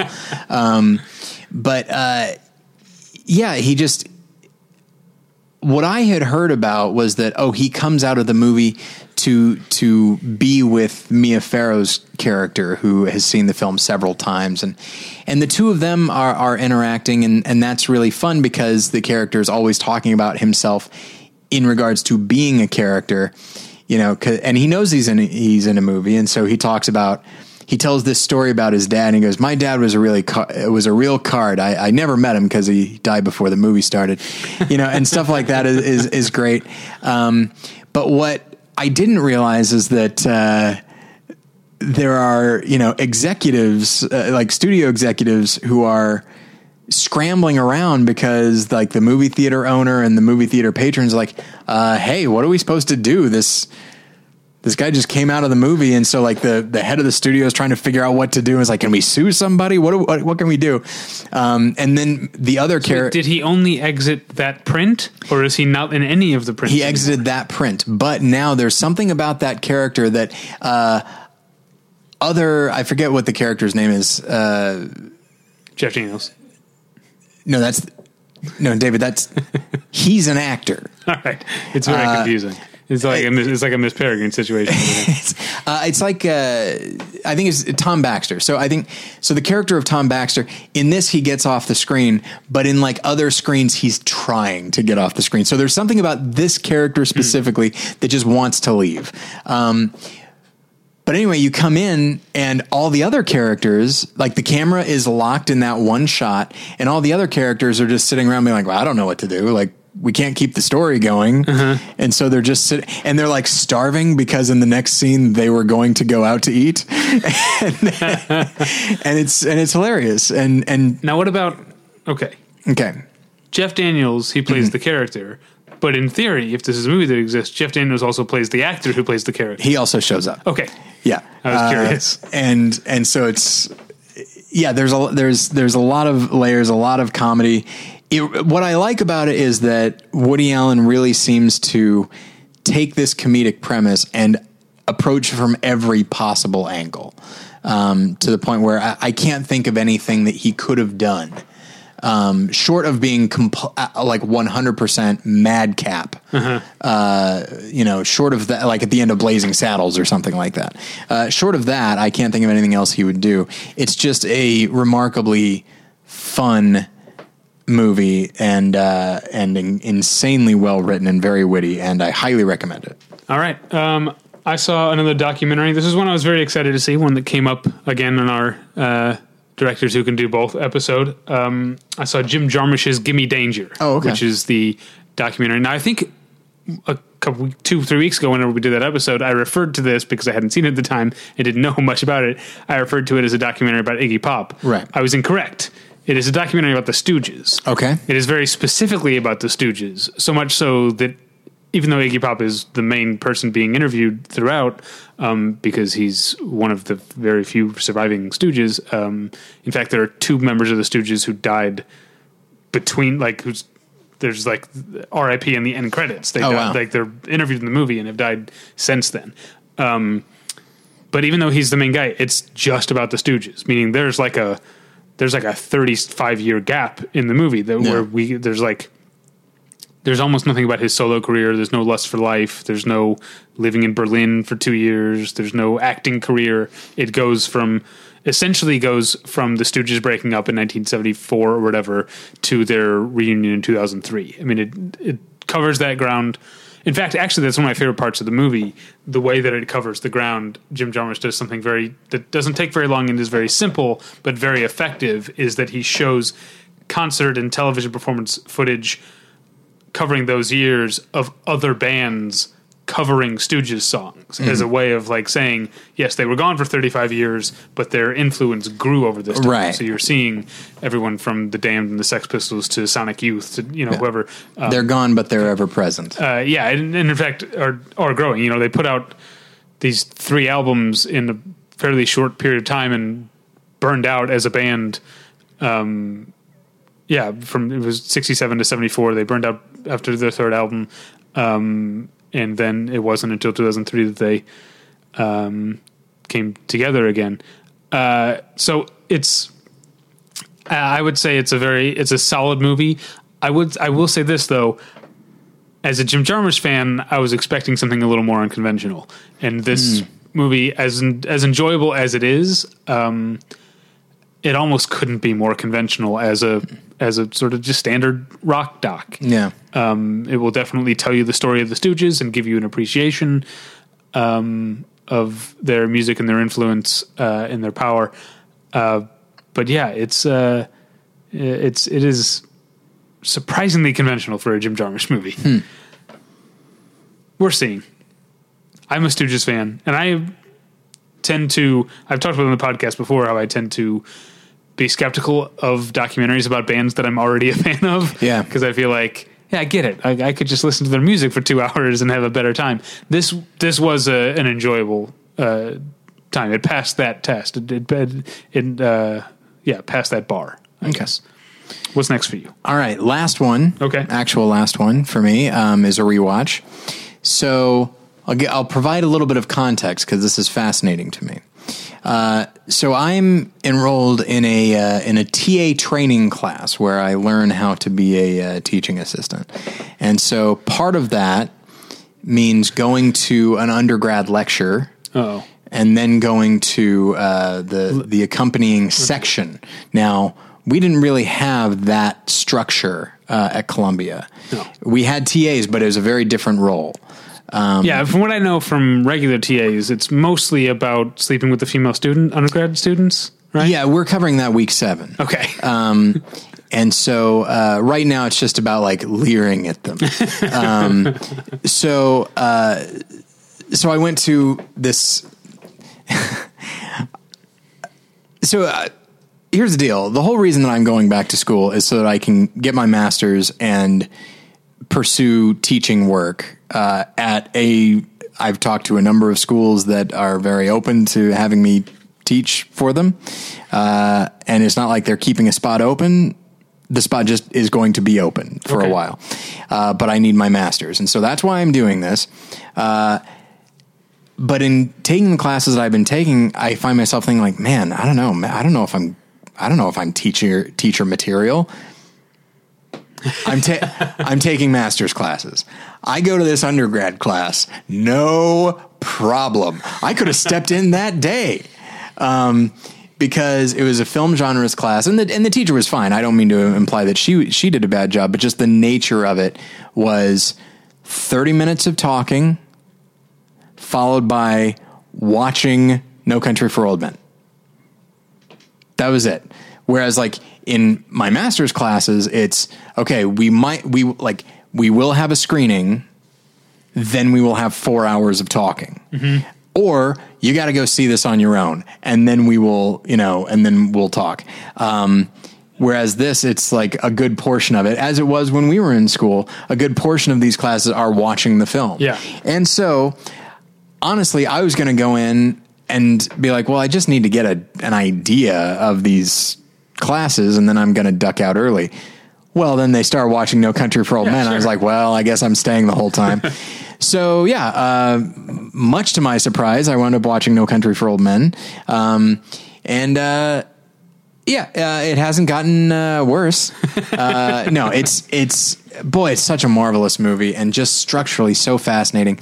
And what was something that was in my head about it is, uh, you know, I listen to certain political commentators and hearing them talk about uh, film is very interesting because you know as they say everybody's a critic except not everybody is you and i are semi-professionally Okay. um, but but they they i remember this one guy was talking about no country for old men as being like this really great effective crime story and then and then and then and like and then the main character dies off screen and then they just keep it going for like 20 more minutes.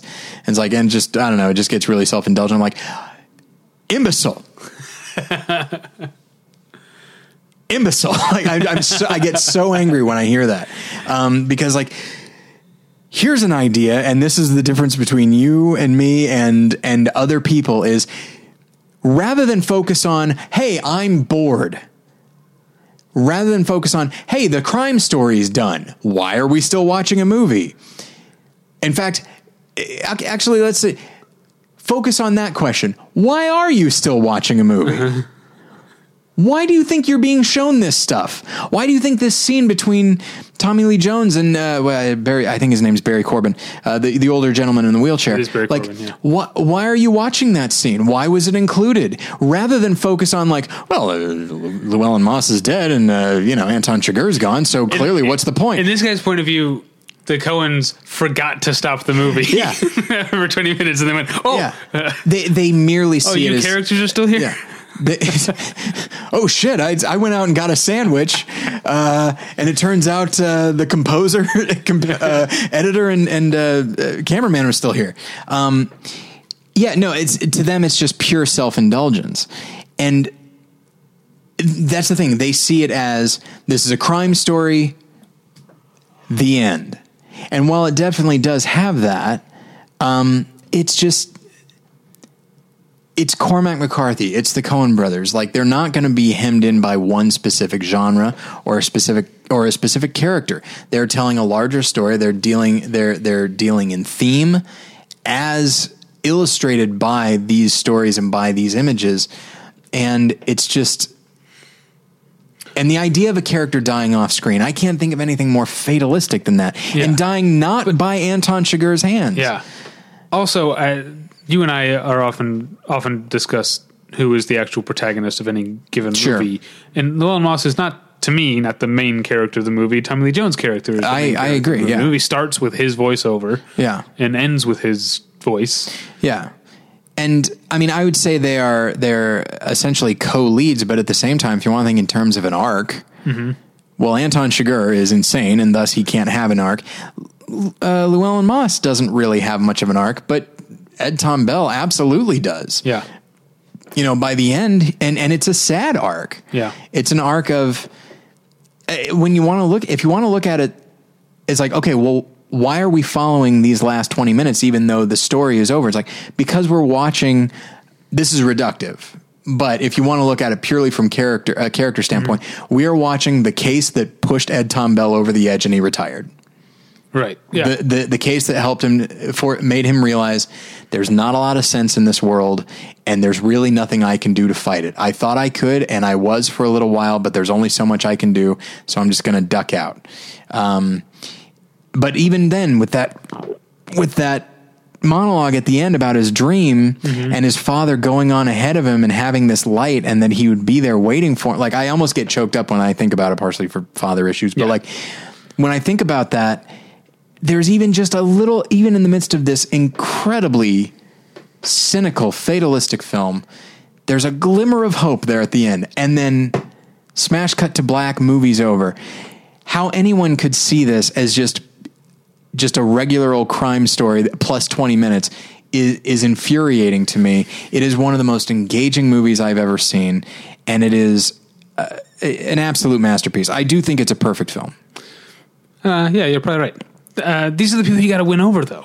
You can't. You I'm can't- working on you it. can't call them imbeciles. You got to hearts and minds. I don't call them Heart- hearts and imbeciles. minds. Instead- you just did twice, I don't with great say it, fervor. I don't say it to. The, that's true. I uh, I wanted to sell it. Uh, I don't say it to their faces, but it is one of those things where it's just like I am trying. Listeners might know this that I'm slowly but surely trying to get my hooks into the uh, world of conservative commentary. Not that I want to do it, but that I'm slowly but surely getting to know people within that world, Mm-hmm. including some of the people that I'm talking about.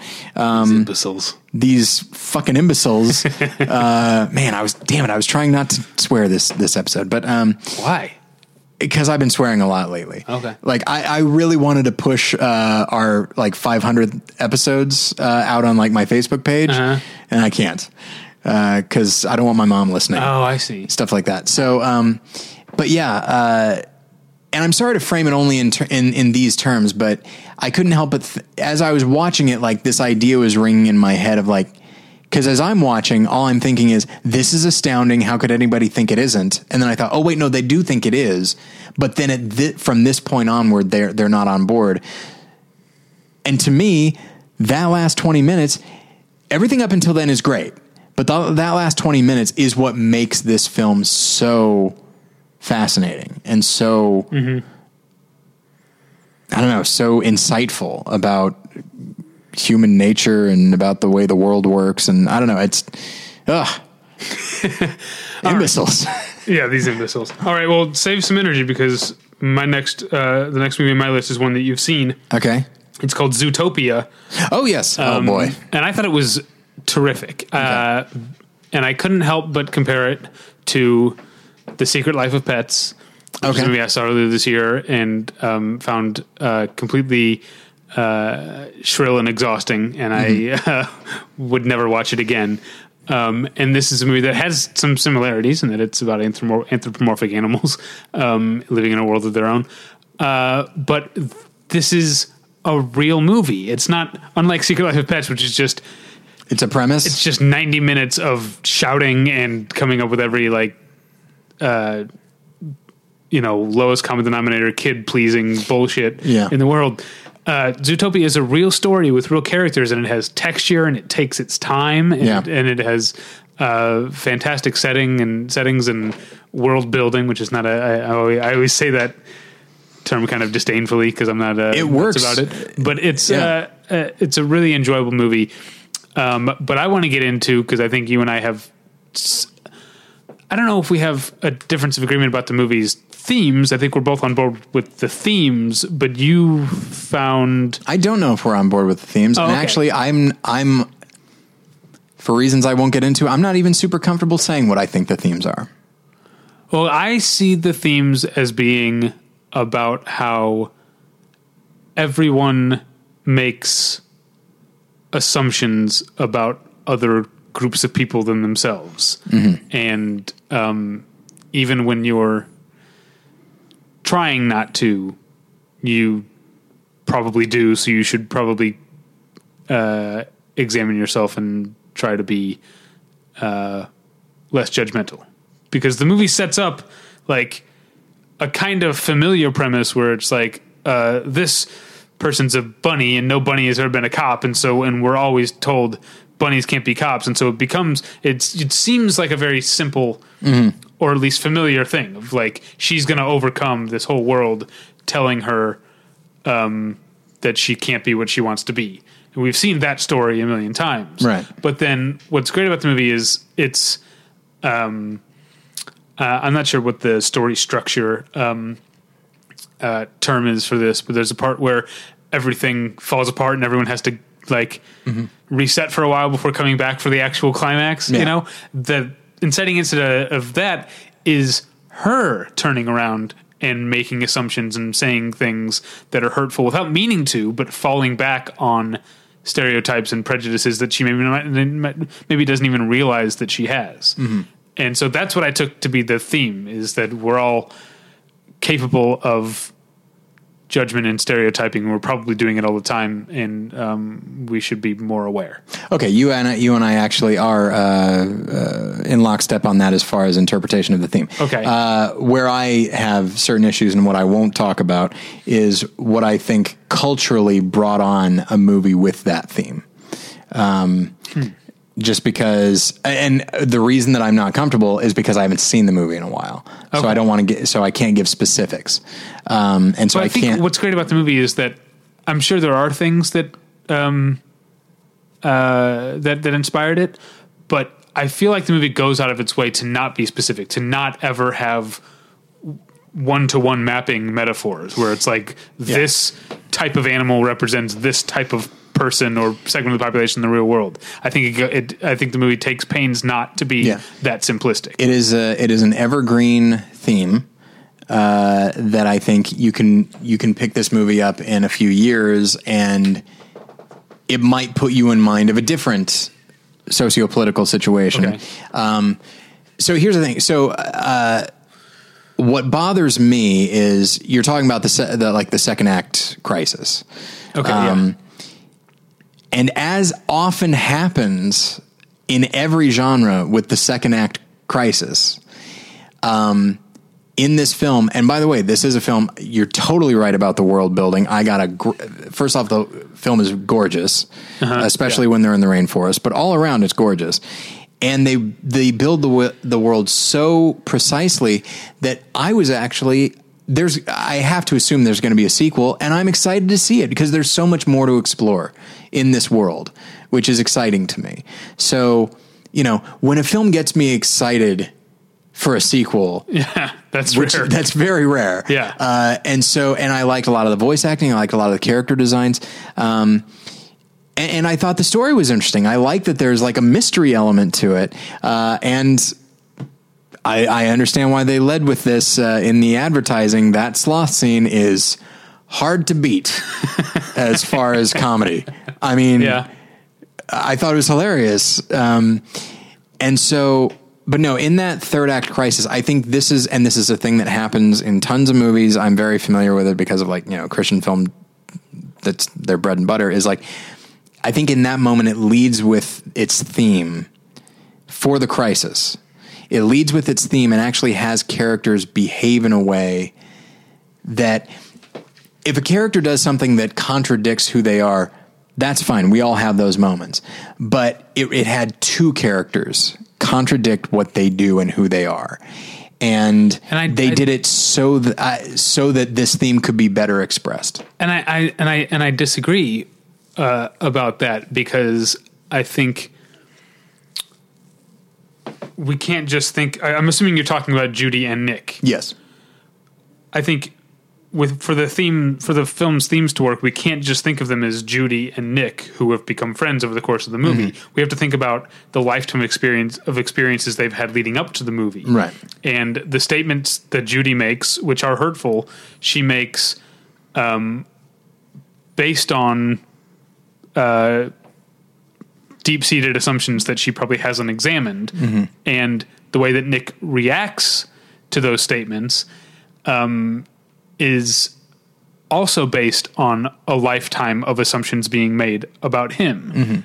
Um, and people who look like him or have his or, or are foxes, I guess is what. Sure. I'm trying to be more metaphorical. Or just, or just meat eaters, predators, Uh, carnivores. yeah.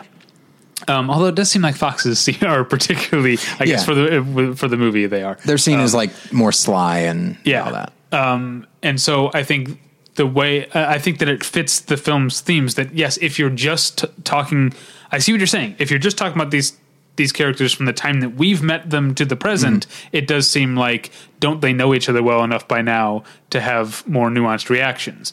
But I think the movie is encouraging us to think about their lifetime of experiences leading up to that, all the things that we haven't seen, uh, and that they're reacting to one another.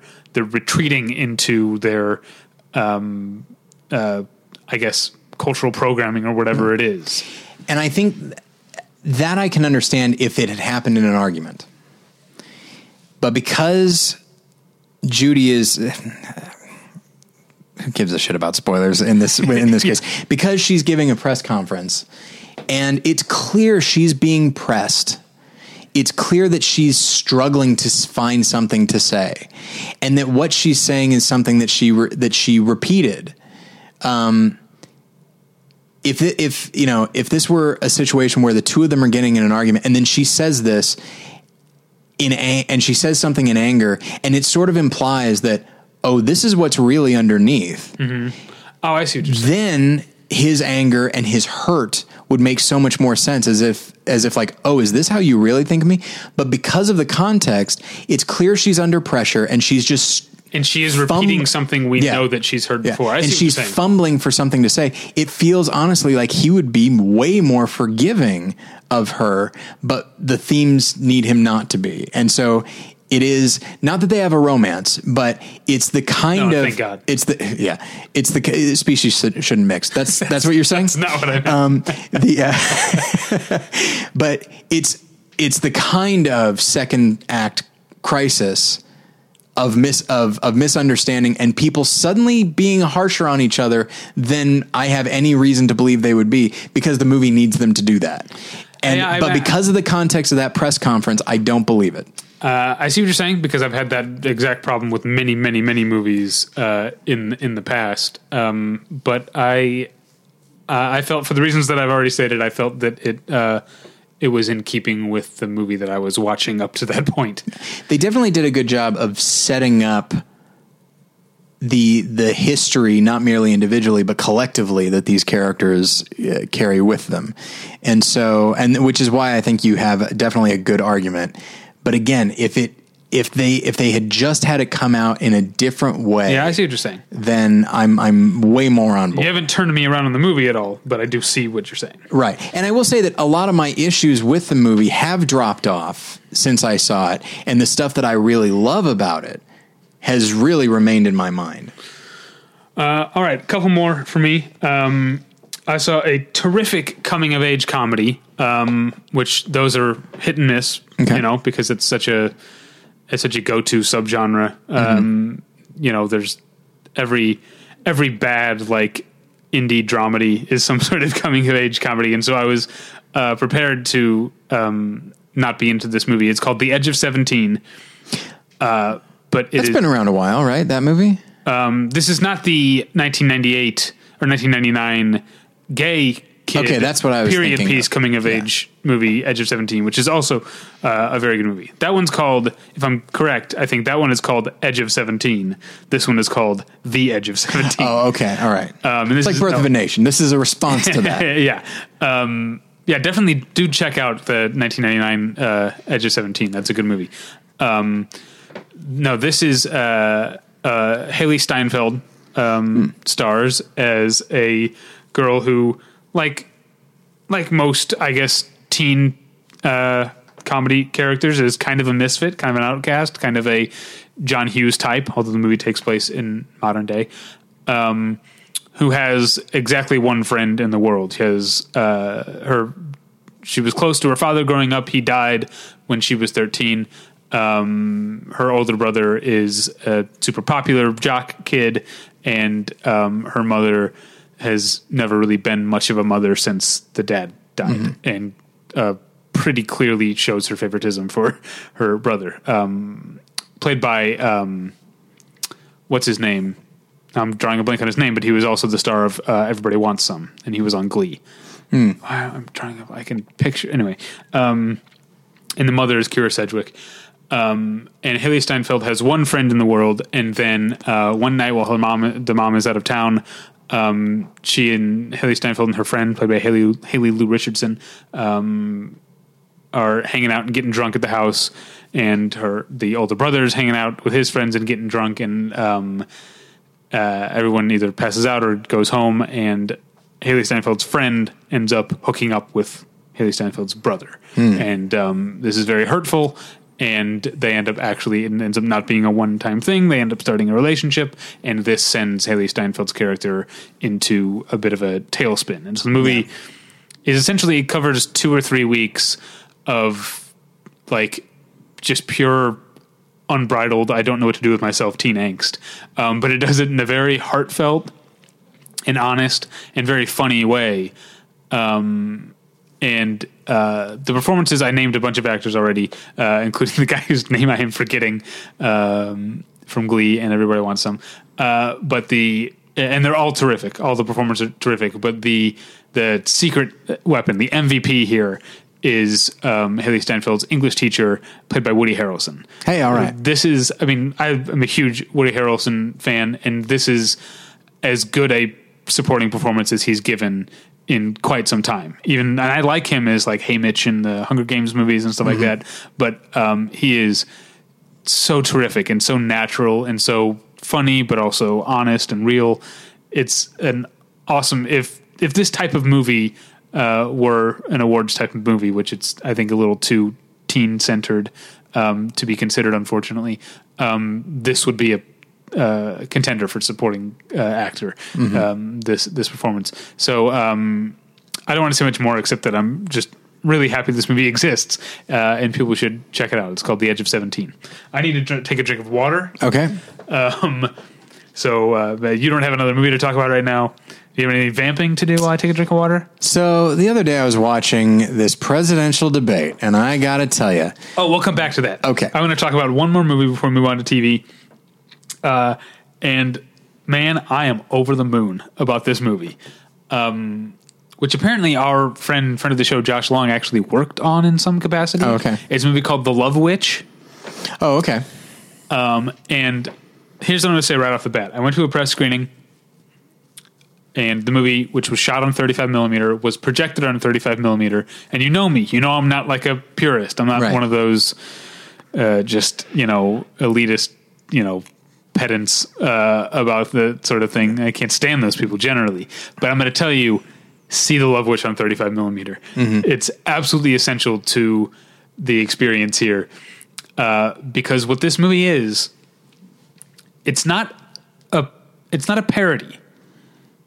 It is a an homage to like early 70s sexploitation, cinema fantastique, Euro horror, you know, art horror, sex movies.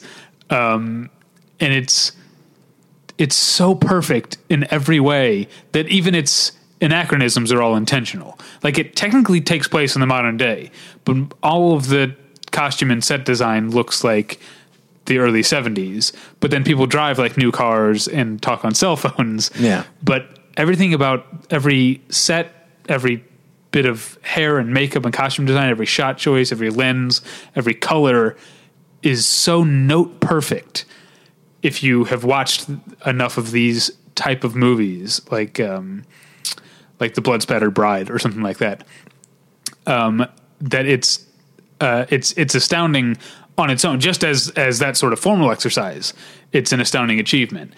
Beyond that it's actually a really good movie that's um it's sort of it's a conversation it's very uh, sometimes winking and sometimes very earnestly connecting dots between the feminism of the early 70s and the third or whatever wave feminism we're on uh, we're in the middle of now and illustrating how um in in a, in a very uh, sympathetic way illustrating how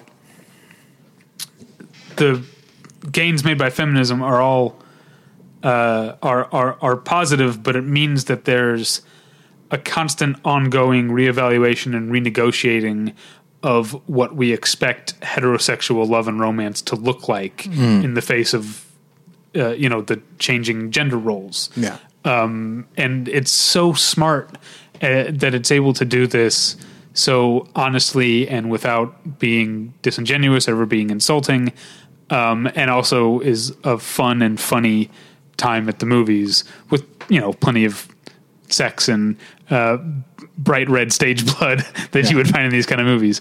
Uh, it's really really terrific. Uh, It's uh, I know it's playing. It's opening here in Los Angeles at the Nuart in two or three weeks, um, and it's playing a few other theaters. I'm uh, sure that it will travel around the country. Um, but this is one that I'm, you know, I'm always an advocate of. You know, you don't have to go shell out the money. You can wait for on demand or whatever. Um, I know that movies cost money, but uh, this is one it's worth going to see in the theater because it is that kind of uh, experience. You know, I saw the movie and then I when I, I rushed home last night, I couldn't wait to show my wife the trailer. And I showed her the trailer, but I was like, this is not the movie that I just saw. Like the Yeah. trailer's still good, but I was like, this doesn't look right. It was so perfect when I saw it on film. Um, yeah, definitely check out The Love Witch. All right. Let's talk about TV. You go first because I have been Okay. talking way too much. Uh, so I have, uh, I wrote down uh, that I only had two, but actually I will add a third. I'm Um, at a third too. Okay. So I've watched almost all, I'm 20 minutes shy of watching all of Luke Cage um, on Netflix. And I, I, I, I will This, this repeat. is the new uh, Mahershala Ali vehicle. Uh, yes, for a while. Spoil- Oh. Spoilers.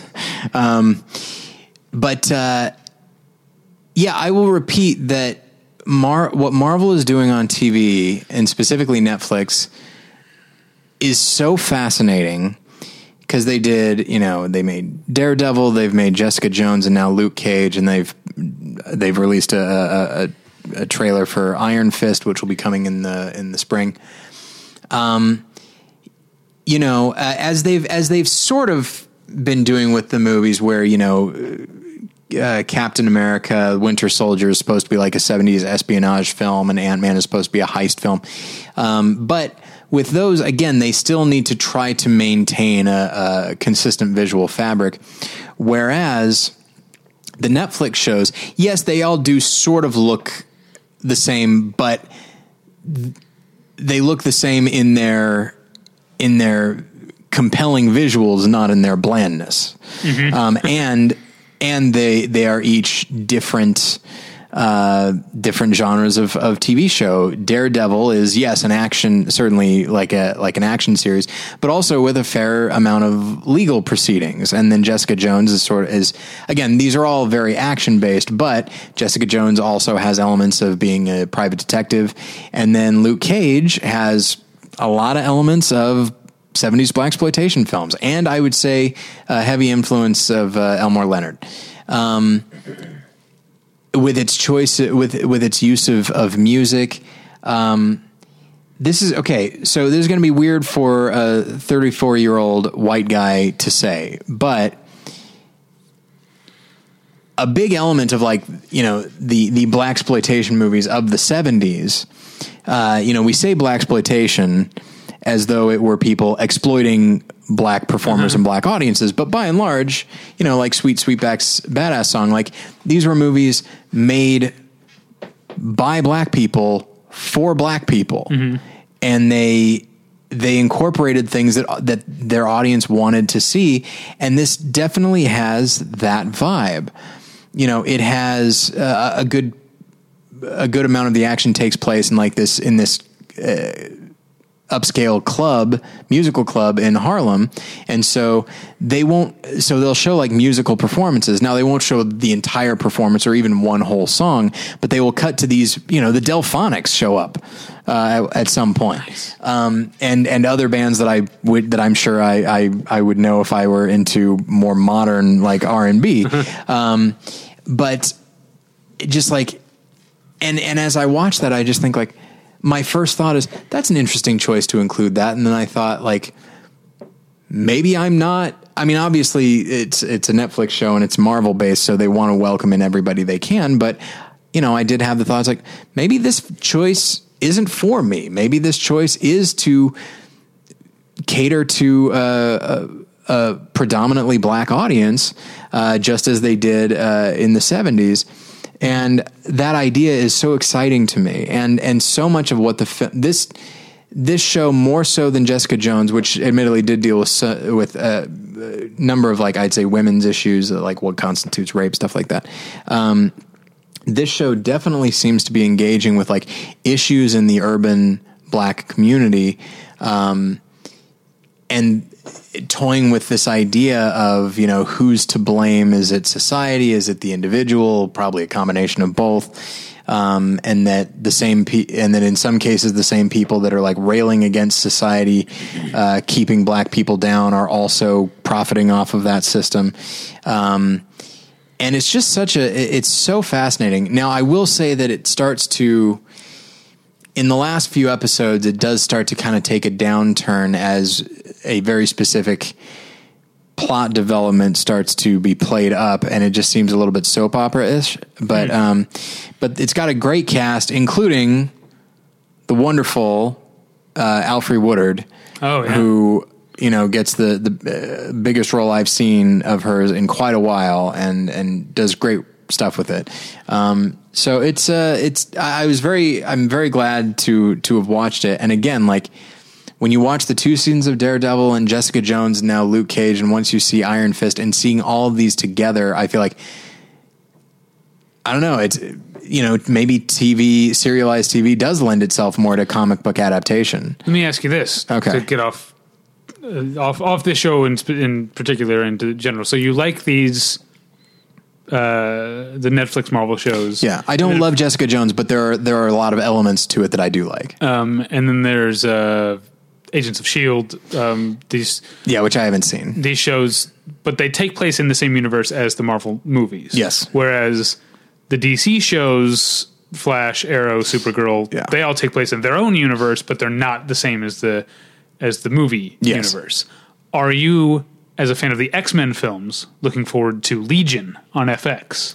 Is Legion is that From what I understand it does take place in the same universe as the films, I think. Well? Yeah, listeners can correct me if I'm wrong, but that was my understanding is that it's the I- mutant legion and they can actually call him a mutant uh, because it's Fox. Right, right. Um, I na- having just heard about that, I don't care. Here's why. Because the X Men universe has changed so much since the initial creation of it. You know, like Okay. if Legion, if Legion is going to interact with Magneto, which one will it be? Um, you know, the, in in uh, X Men First Class, and then Days of Future Past, and then uh, Apocalypse. Like twenty years has gone by in those movies, and yet the characters don't age. And some people are like that's ridiculous, and I just see it as it's the it it's in the, it's the comics. Simpsons. It's the Simpsons. It's it's Family Guy. It's the characters are always this age, and they're always going to look the same. The only character that ever ages that they only that they ever allow to age is Wolverine, which is ironic because he's the one that doesn't age. um, but uh, but yeah, so. The uh, uh, the idea of a shared X Men universe would mean more if it were more consistent. But the comics aren't like when you read the comics, you know, Jubilee's always the same age or whatever, you know? Like that's just Right. the way I guess that's the way superhero comic book storytelling works. Right, but that's and that's what I mean is like if if there were only one Magneto, it would mean more. If there were only one actor to ever play Okay, I see what you're saying. uh, Cyclops, that would mean more. Um, as it is, aside from you know the character of of Rhodes, who was first played by Terrence Howard and now Don Cheadle, um, Oh, back to Marvel. Okay. back to back to Marvel. Like this again, it comes to the way the Marvel universe, cinematic universe, has been conceived, where everything does feed into itself. Um, and while I don't think we're ever going to see, you know, the Hulk or Thor show up in these uh, Netflix shows, it's feasible that they could. And they always and people are always making reference to the incident. Uh, is is what they call like the the the Battle of New York, um, and it's just so fascinating. And the idea that it looms large over their lives, like when we're dealing with cops, there's like they're in the midst of an existential crisis where there's like, what good are we anymore? you know, and that's fascinating because it, it takes it literally takes so much of of people's complaints about Man of Steel or the Avengers, which is yeah, they're these cosmic beings are having this fight, but what about regular people? Well, in Netflix, we are seeing the regular people, and some of them do get superpowers, but we're still seeing, you know, all the villains in Luke Cage. Well, in fact, everybody except Luke Cage are just regular people. Um, yeah, so it's I'm I'm so impressed with what they're doing. As as as bored as I'm starting to get with the Marvel films, although I'm actually quite excited for uh, Doctor Strange. Um, which, by the way, it's going to take all my effort to not say love at the end of that. uh, but um, as, as bored as I'm getting with the movies, the TV uh, is continuing to excite me. I can't wait for Iron Fist in the in the spring. All right. Um, I'm. Uh, I started watching uh, an exciting new series that debuted a few weeks ago over on HBO, um, and of course, I'm talking about Insecure. Um, I haven't watched Westworld yet. I will. Um, but uh, no, I, I only watched the first episode of uh, Insecure, um, and it's. Uh, I'm. I'm sure eventually it will play itself out, uh, and I'll start to get annoyed. But these essentially auteurist dramedy sitcom, like very personalized dramedy sitcoms, Like Atlanta. Atlanta. Um, Louie, of course. There's better things I haven't watched yet. Is the um, Pamela Adlon one over on FX, uh, and Insecure is Issa Rae's um, Master of None is another one. Master of None. Yes, uh, yeah, I'm such. I'm I'm so glad these uh, exist as a as an auteurist and as a comedy fan. They're uh, you know uh, manna from heaven, uh, as the saying goes. Um, and yeah, Insecure is a very um, you know. I, I guess it's because the reason I like these. It's because something that we and I, you and I, always talk about is the idea that the more specific something is, the more universal it feels because everyone has specific experiences. Yeah. Um, and so we get this very specific look at someone living in like southeast, um, south southeast uh, Los Angeles, you know, Inglewood in that area, um, and uh, it's it's a look at that's it's the city that I know and have lived in for over ten years, but it's also a a side of it that I don't experience at all, being a uh, a white man living in the valley, and this is a black woman living in. Uh, again, I don't know if they're clear that it's Inglewood or what, but it's that Right. that part of town. Um, it's uh, it's it's fantastic, and also my um, um, my wife is, is also enjoying the show because uh, Issa Rae's character works um, at a uh, nonprofit that works with. Um, uh, I'm not. I'm not sure if the show is entirely clear about what exactly they do, but that's the world that my wife works in. Um, it's a it's really terrific and uh, um, specific and heartfelt uh, and very funny show. Okay. All right. So I've been watching South Park, and So I hear. as uh, as they've been doing the last few seasons, uh, the we're in the midst of a of a season long arc. And you know they they they treat some episodes as cliffhangers, uh, which is a lot of fun.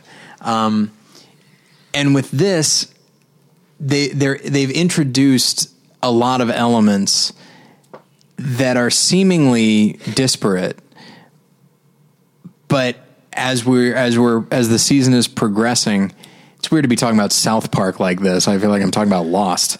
Um, but as the season progresses we are starting to see how these things are just inching closer towards each other and you see that like they're all symptoms of the same thing. So uh, there's an election going on between you know a campaign between hillary clinton and mr garrison who is the Trump surrogate here. Okay. Um, but then in the midst of all these, and then there's like this a thing going on, like with the boys and girls in the school, where there's like basically a, se- uh, a gender war going on. Cartman has a girlfriend, which everybody else finds deeply disturbing. Um, and in the midst of this, there are these things called me- uh, member berries or memba berries. And what they are, they're grapes essentially, but they each of them has a face and a tiny little voice. And what they will say is, and it's almost always it's almost always like relegated to Star Wars, where it's like, "Member Wookiees, member the Star Destroyer." Remember the Death Star? Just that they were constantly asking, "Do you remember?" or "Remember this?"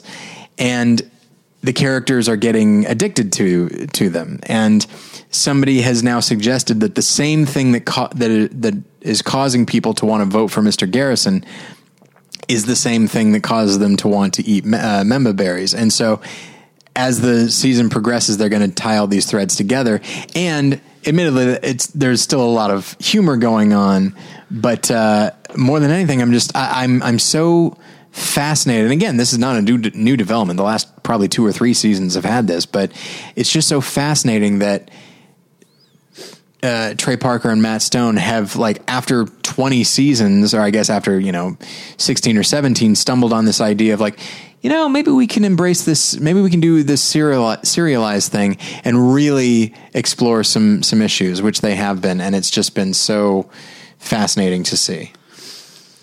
Um, yeah, everything I've heard about South Park over the last couple of seasons has made me want to go back, uh, get back into it. Boy, oh boy. Okay, now you talked about a sitcom with cliffhangers. You talked about Lost, and um, sometimes we find these comparisons in the uh, most unexpected places. Uh, I remember a few years ago. I think I'm pretty sure it was the AV Club because I re- read them constantly. Uh, had a had a an, a, a thing that uh, the Good Wife is the spiritual successor to The Wire, and made a great case uh, for that. And after the success of Lost, every network tried to make their own Lost. Yeah. Uh, and it took a number of years, but the spiritual successor to Lost is The Good Place. Oh, okay.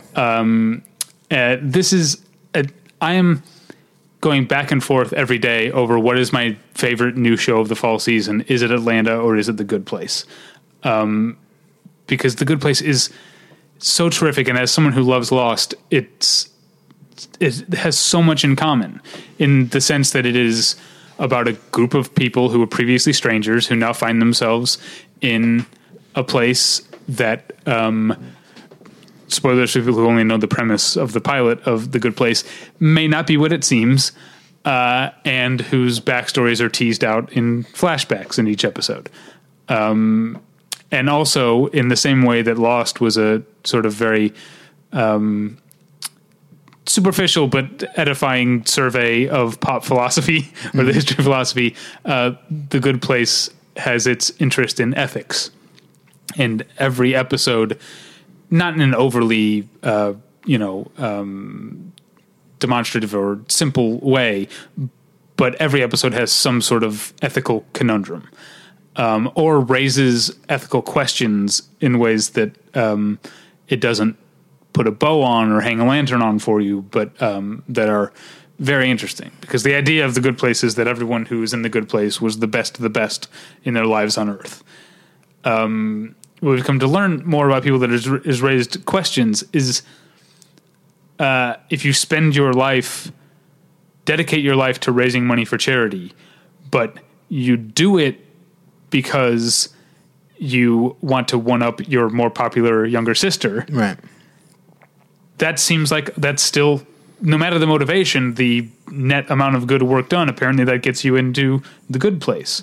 Whereas another character who devoted his life to the study of ethics and taught uh, at a taught at a college and wrote manuscripts that were never published about ethics but never really did any actual good he also gets in as well it it's raising all these questions in every episode about what uh, all the different things that it might mean to be a good person.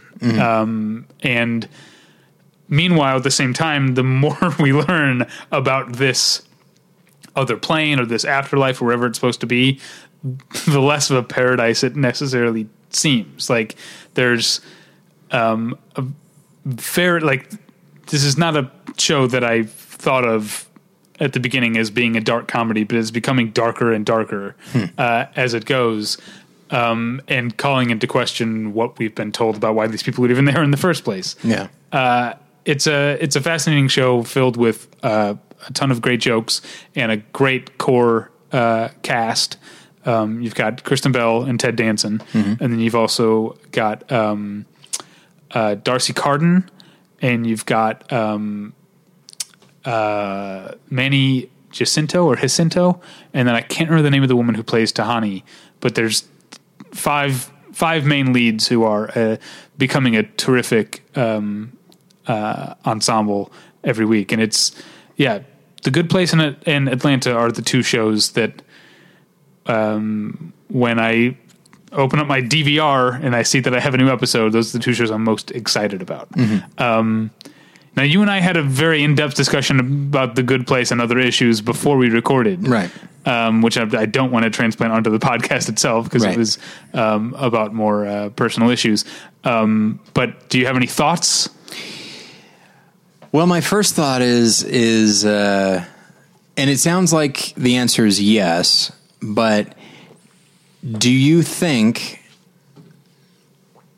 that it can sustain itself? Like can this sustain for several seasons? Well, uh, I don't want to give too much away, but I talked about cliffhangers. Pretty much every episode of The Good Place has ended on some kind of cliffhanger. And the most recent episode, as of this, well, actually not because one aired tonight that I haven't watched yet, but last week's episode ended on a cliffhanger that seems to be blowing up most of what the premise of the show is. Okay. Um, or at least the premise of Kristen Bell's character. Yeah. Um, and so I feel like they have um, a plan that's not just a premise of here's the good place and let's just have a bunch of wacky shit happen in it, which is what it might have seemed like in the first Right. episode. As funny as the first episode is, um, there's it, it seems clear to me that the creators and writers have a deeper idea of what this world is that they've created, um, or at least enough to keep us on the edge of our seats for uh, uh, for the next little while. Okay.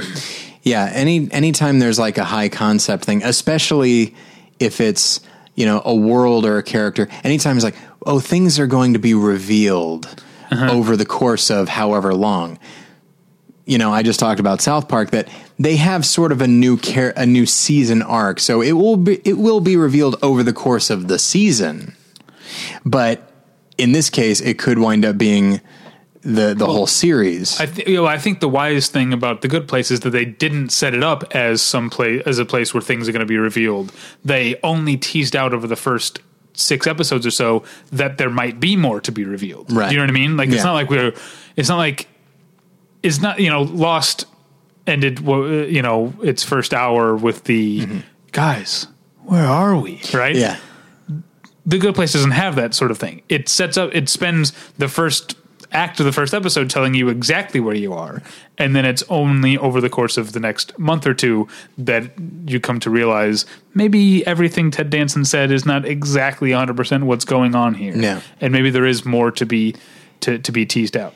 And if you think about it, you know, if they ever need sort of a a break from that, the the premise and the world, and I say this having not seen a single minute of it, but like the premise and the world are unique enough that you could just have one or two episodes in a row of silly things happening in this place. Yeah. And then it's like, okay, back to work. And in that way, it's almost like the X Files, where yes, Right. there is the overall like aliens, uh, you know, the government cover up of, of alien contact, but then there's also case of the week stuff. And Yeah. it sounds like this could do both, which is actually kind of exciting. I need to start watching it. I, I might throw it on while I'm while I'm working. and yeah, and I, I talked about Woody Harrelson doing some of his best work in in The Edge of Seventeen. Ted Danson, who is no slouch uh, ever, Right. is doing great work here because he's the architect of this neighborhood. Mm-hmm. Um, you know, I guess you could call him if you had to. I guess you could call him an angel, but the those things don't apply here, Right.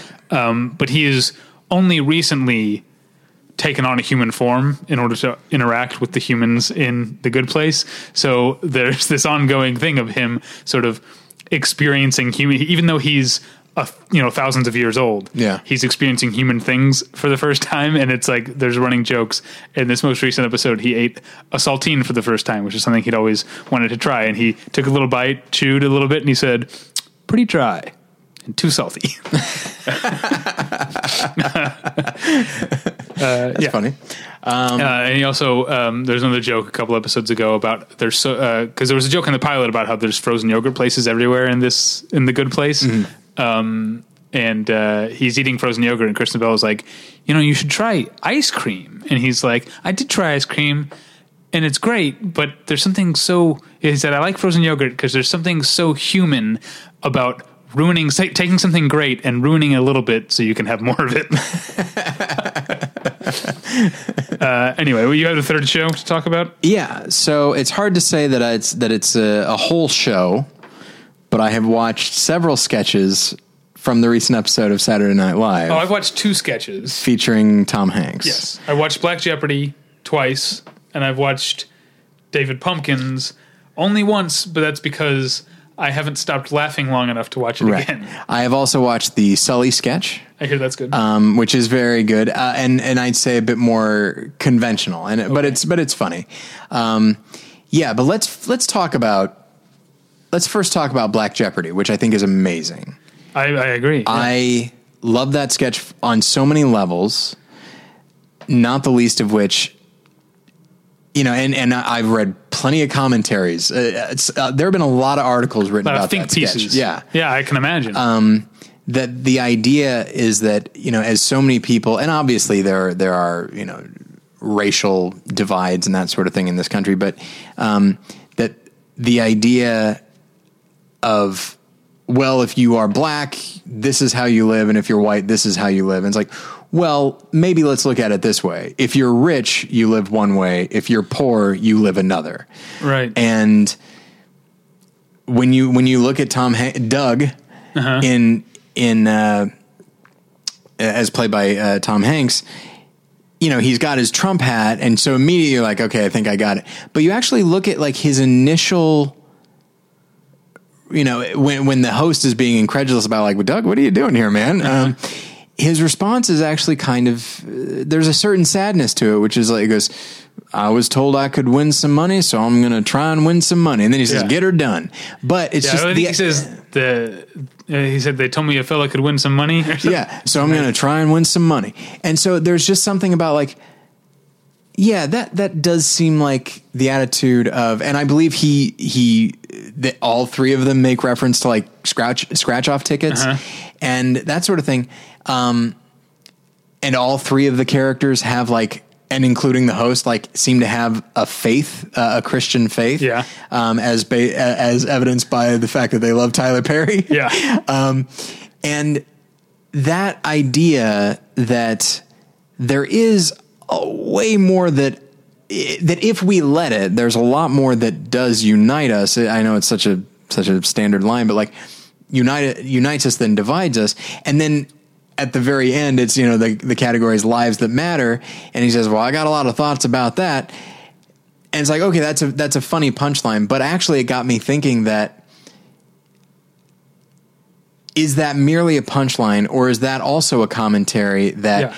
After all of this stuff that these people have in common one more like this thing will show up and it will be like none of that existed Yeah. and isn't that a shame like Yeah, I do we think have- that's okay That's how I interpreted it okay as well.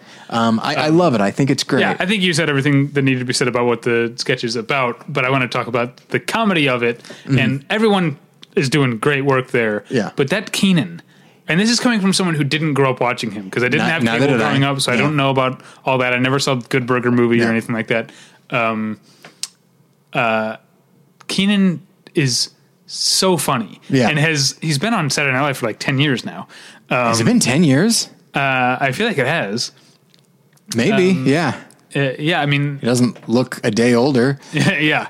Um, but he is a pro and he is the absolute MVP of that sketch. His Yeah. his delighted surprise every Yeah. time Doug gets a Black Jeopardy question right.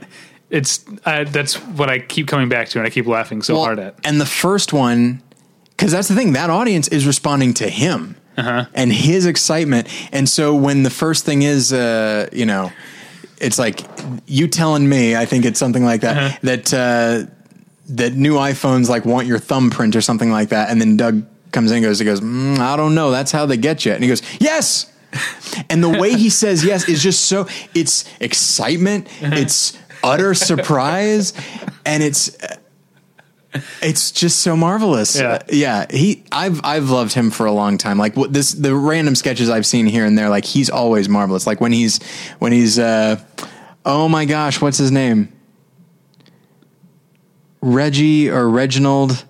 I don't remember the, the, the rent is too damn high guy. Oh, okay. Uh, he's delightful in that. And then they did have a sketch of uh, like a year ago that was uh, a Shawshank Redemption parody where he was essentially like Morgan Freeman, Uh-huh. and it was it was at a, a, a what would appear to be a parole meeting, but his character uh, killed and ate somebody. I think you showed me that. yeah, Yeah. and just and he clearly he does not feel any remorse at all. Now, um, the benefit of being someone like me who does not watch Saturday Night Live regularly and only Mm-hmm. watches these ske- these sketches when they bu- bubble to the surface is that I'm not uh, uh, aware of them running characters into the ground. So tell me they're not still doing what up with that with Kenan. I don't know if they are, but I do love it. When they were doing it, it was Yeah. very funny. I just hope they didn't Yeah. drive it into the ground. But the uh, the Lindsey Buckingham thing, oh my god, yeah, I, I like. I like. Maybe they stopped doing it because Bill Hader's not on the show anymore. Maybe, maybe. Uh, and then okay, David Pumpkins, David Pumpkins. David S. Pumpkins. David S. Pumpkins. This thing,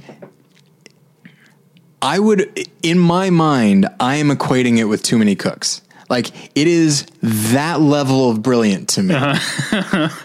not merely the the iconography of it, not merely the uh-huh. crazy skeletons and Tom Hanks in that shitty wig of like cur- like 80s curly hair and his and his but like His pumpkin suit, and his pumpkin suit which is actually pretty styling.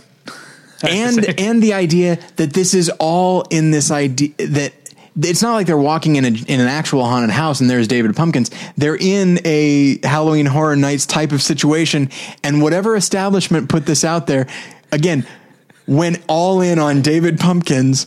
And okay, so, so in the weeds on David yeah. Pumpkins. so all that is fine. The music that the skeletons dance to is delightful. The character of David Pumpkins, like this is like up there. I've I've been saying recently, uh, not on the show, but I think like Tom Hanks is having like in the last few years has had like a career renaissance. Like I think he's done some of the best work he's ever, uh, regardless of what we might think about something like Saving Mr. Banks. I think he's great in it, and I think he's marvelous in Captain Phillips. He's great in Sully. Don't forget Cloud Atlas. Cloud Atlas. Let's not forget. Yeah, at, at the very least, there's a lot of there's a lot of risk in his in his performances there. I'm going to throw David Pumpkins in there. This. The, the way like what he does with his hands like where he'll he'll point. And then there are mo- there are moments where he's not looking at you. Now i don't think it's a cue card thing. I've seen him when he's like looking at cue cards. This is a guy who like might have a lazy eye or something like that. Uh, and just and the stuff they give him to say like the first thing he says is how's it hanging? Which is ridiculous. And then See, we're sitting here trying to analyze this sketch, but it's just, it's just so silly. it's so it's silly brilliant. but also so much of David Pumpkins as a person and as a concept is self-aware. He has answers ready for when they say, "What are you? What is David Pumpkins?" He goes, "His own thing."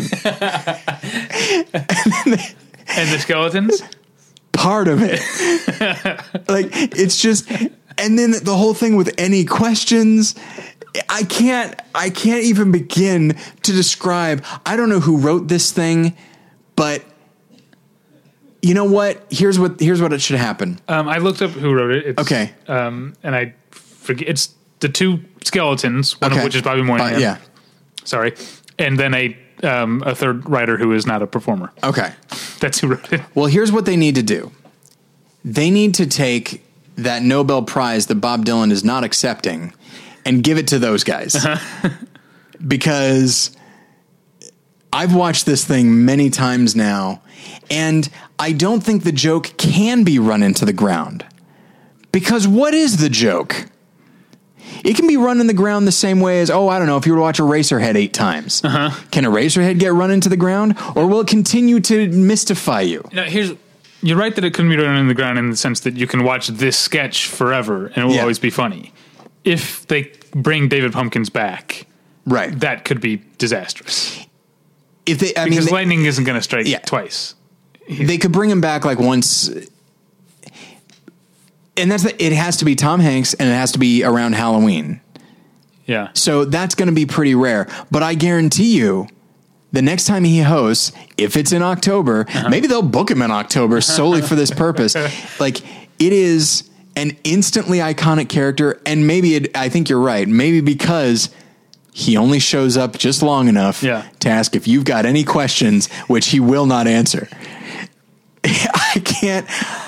I'd seen like things floating around, but I'd been really busy uh, doing things. And I was at Disneyland when I started seeing on Twitter like hashtag David Pumpkins. I'm like, what is this? I'm like, oh, it's from SNL. Okay, that's interesting. So and then I and I just I was like, I guess I'll watch this. Even like going in knowing that people were saying this is amazing. It doesn't even even the stuff we've said, and we've gone over basically every quote unquote punchline. I can't even Well, we haven't gone over the the Leslie Jones part, which is so funny.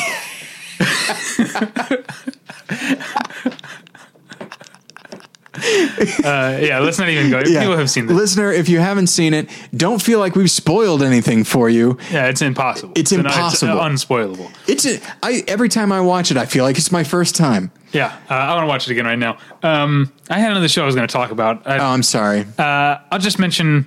I know I, I, I, I said this earlier this season. I wish you were watching Project Runway. I know you're busy, but it's it, it felt like a tease that you got into Project Runway just in time to not watch it anymore. Sorry. Uh, but the season has been great, and um, something happened a couple weeks ago that I've always wanted to happen because one of my least favorite things that they do on Project Runway, whenever they do a team challenge, is when it comes to the the losing team, the bottom team. Right. Heidi asks every one of them, "Who on your team do you think should go home?" I hate that. I hate that. But what happened? What I always wish happened is almost everyone on the team took the bullet. Almost everyone Yeah. said, uh, I, I I can't. I don't want to see any of my teammates go down. Uh, you know, make it me.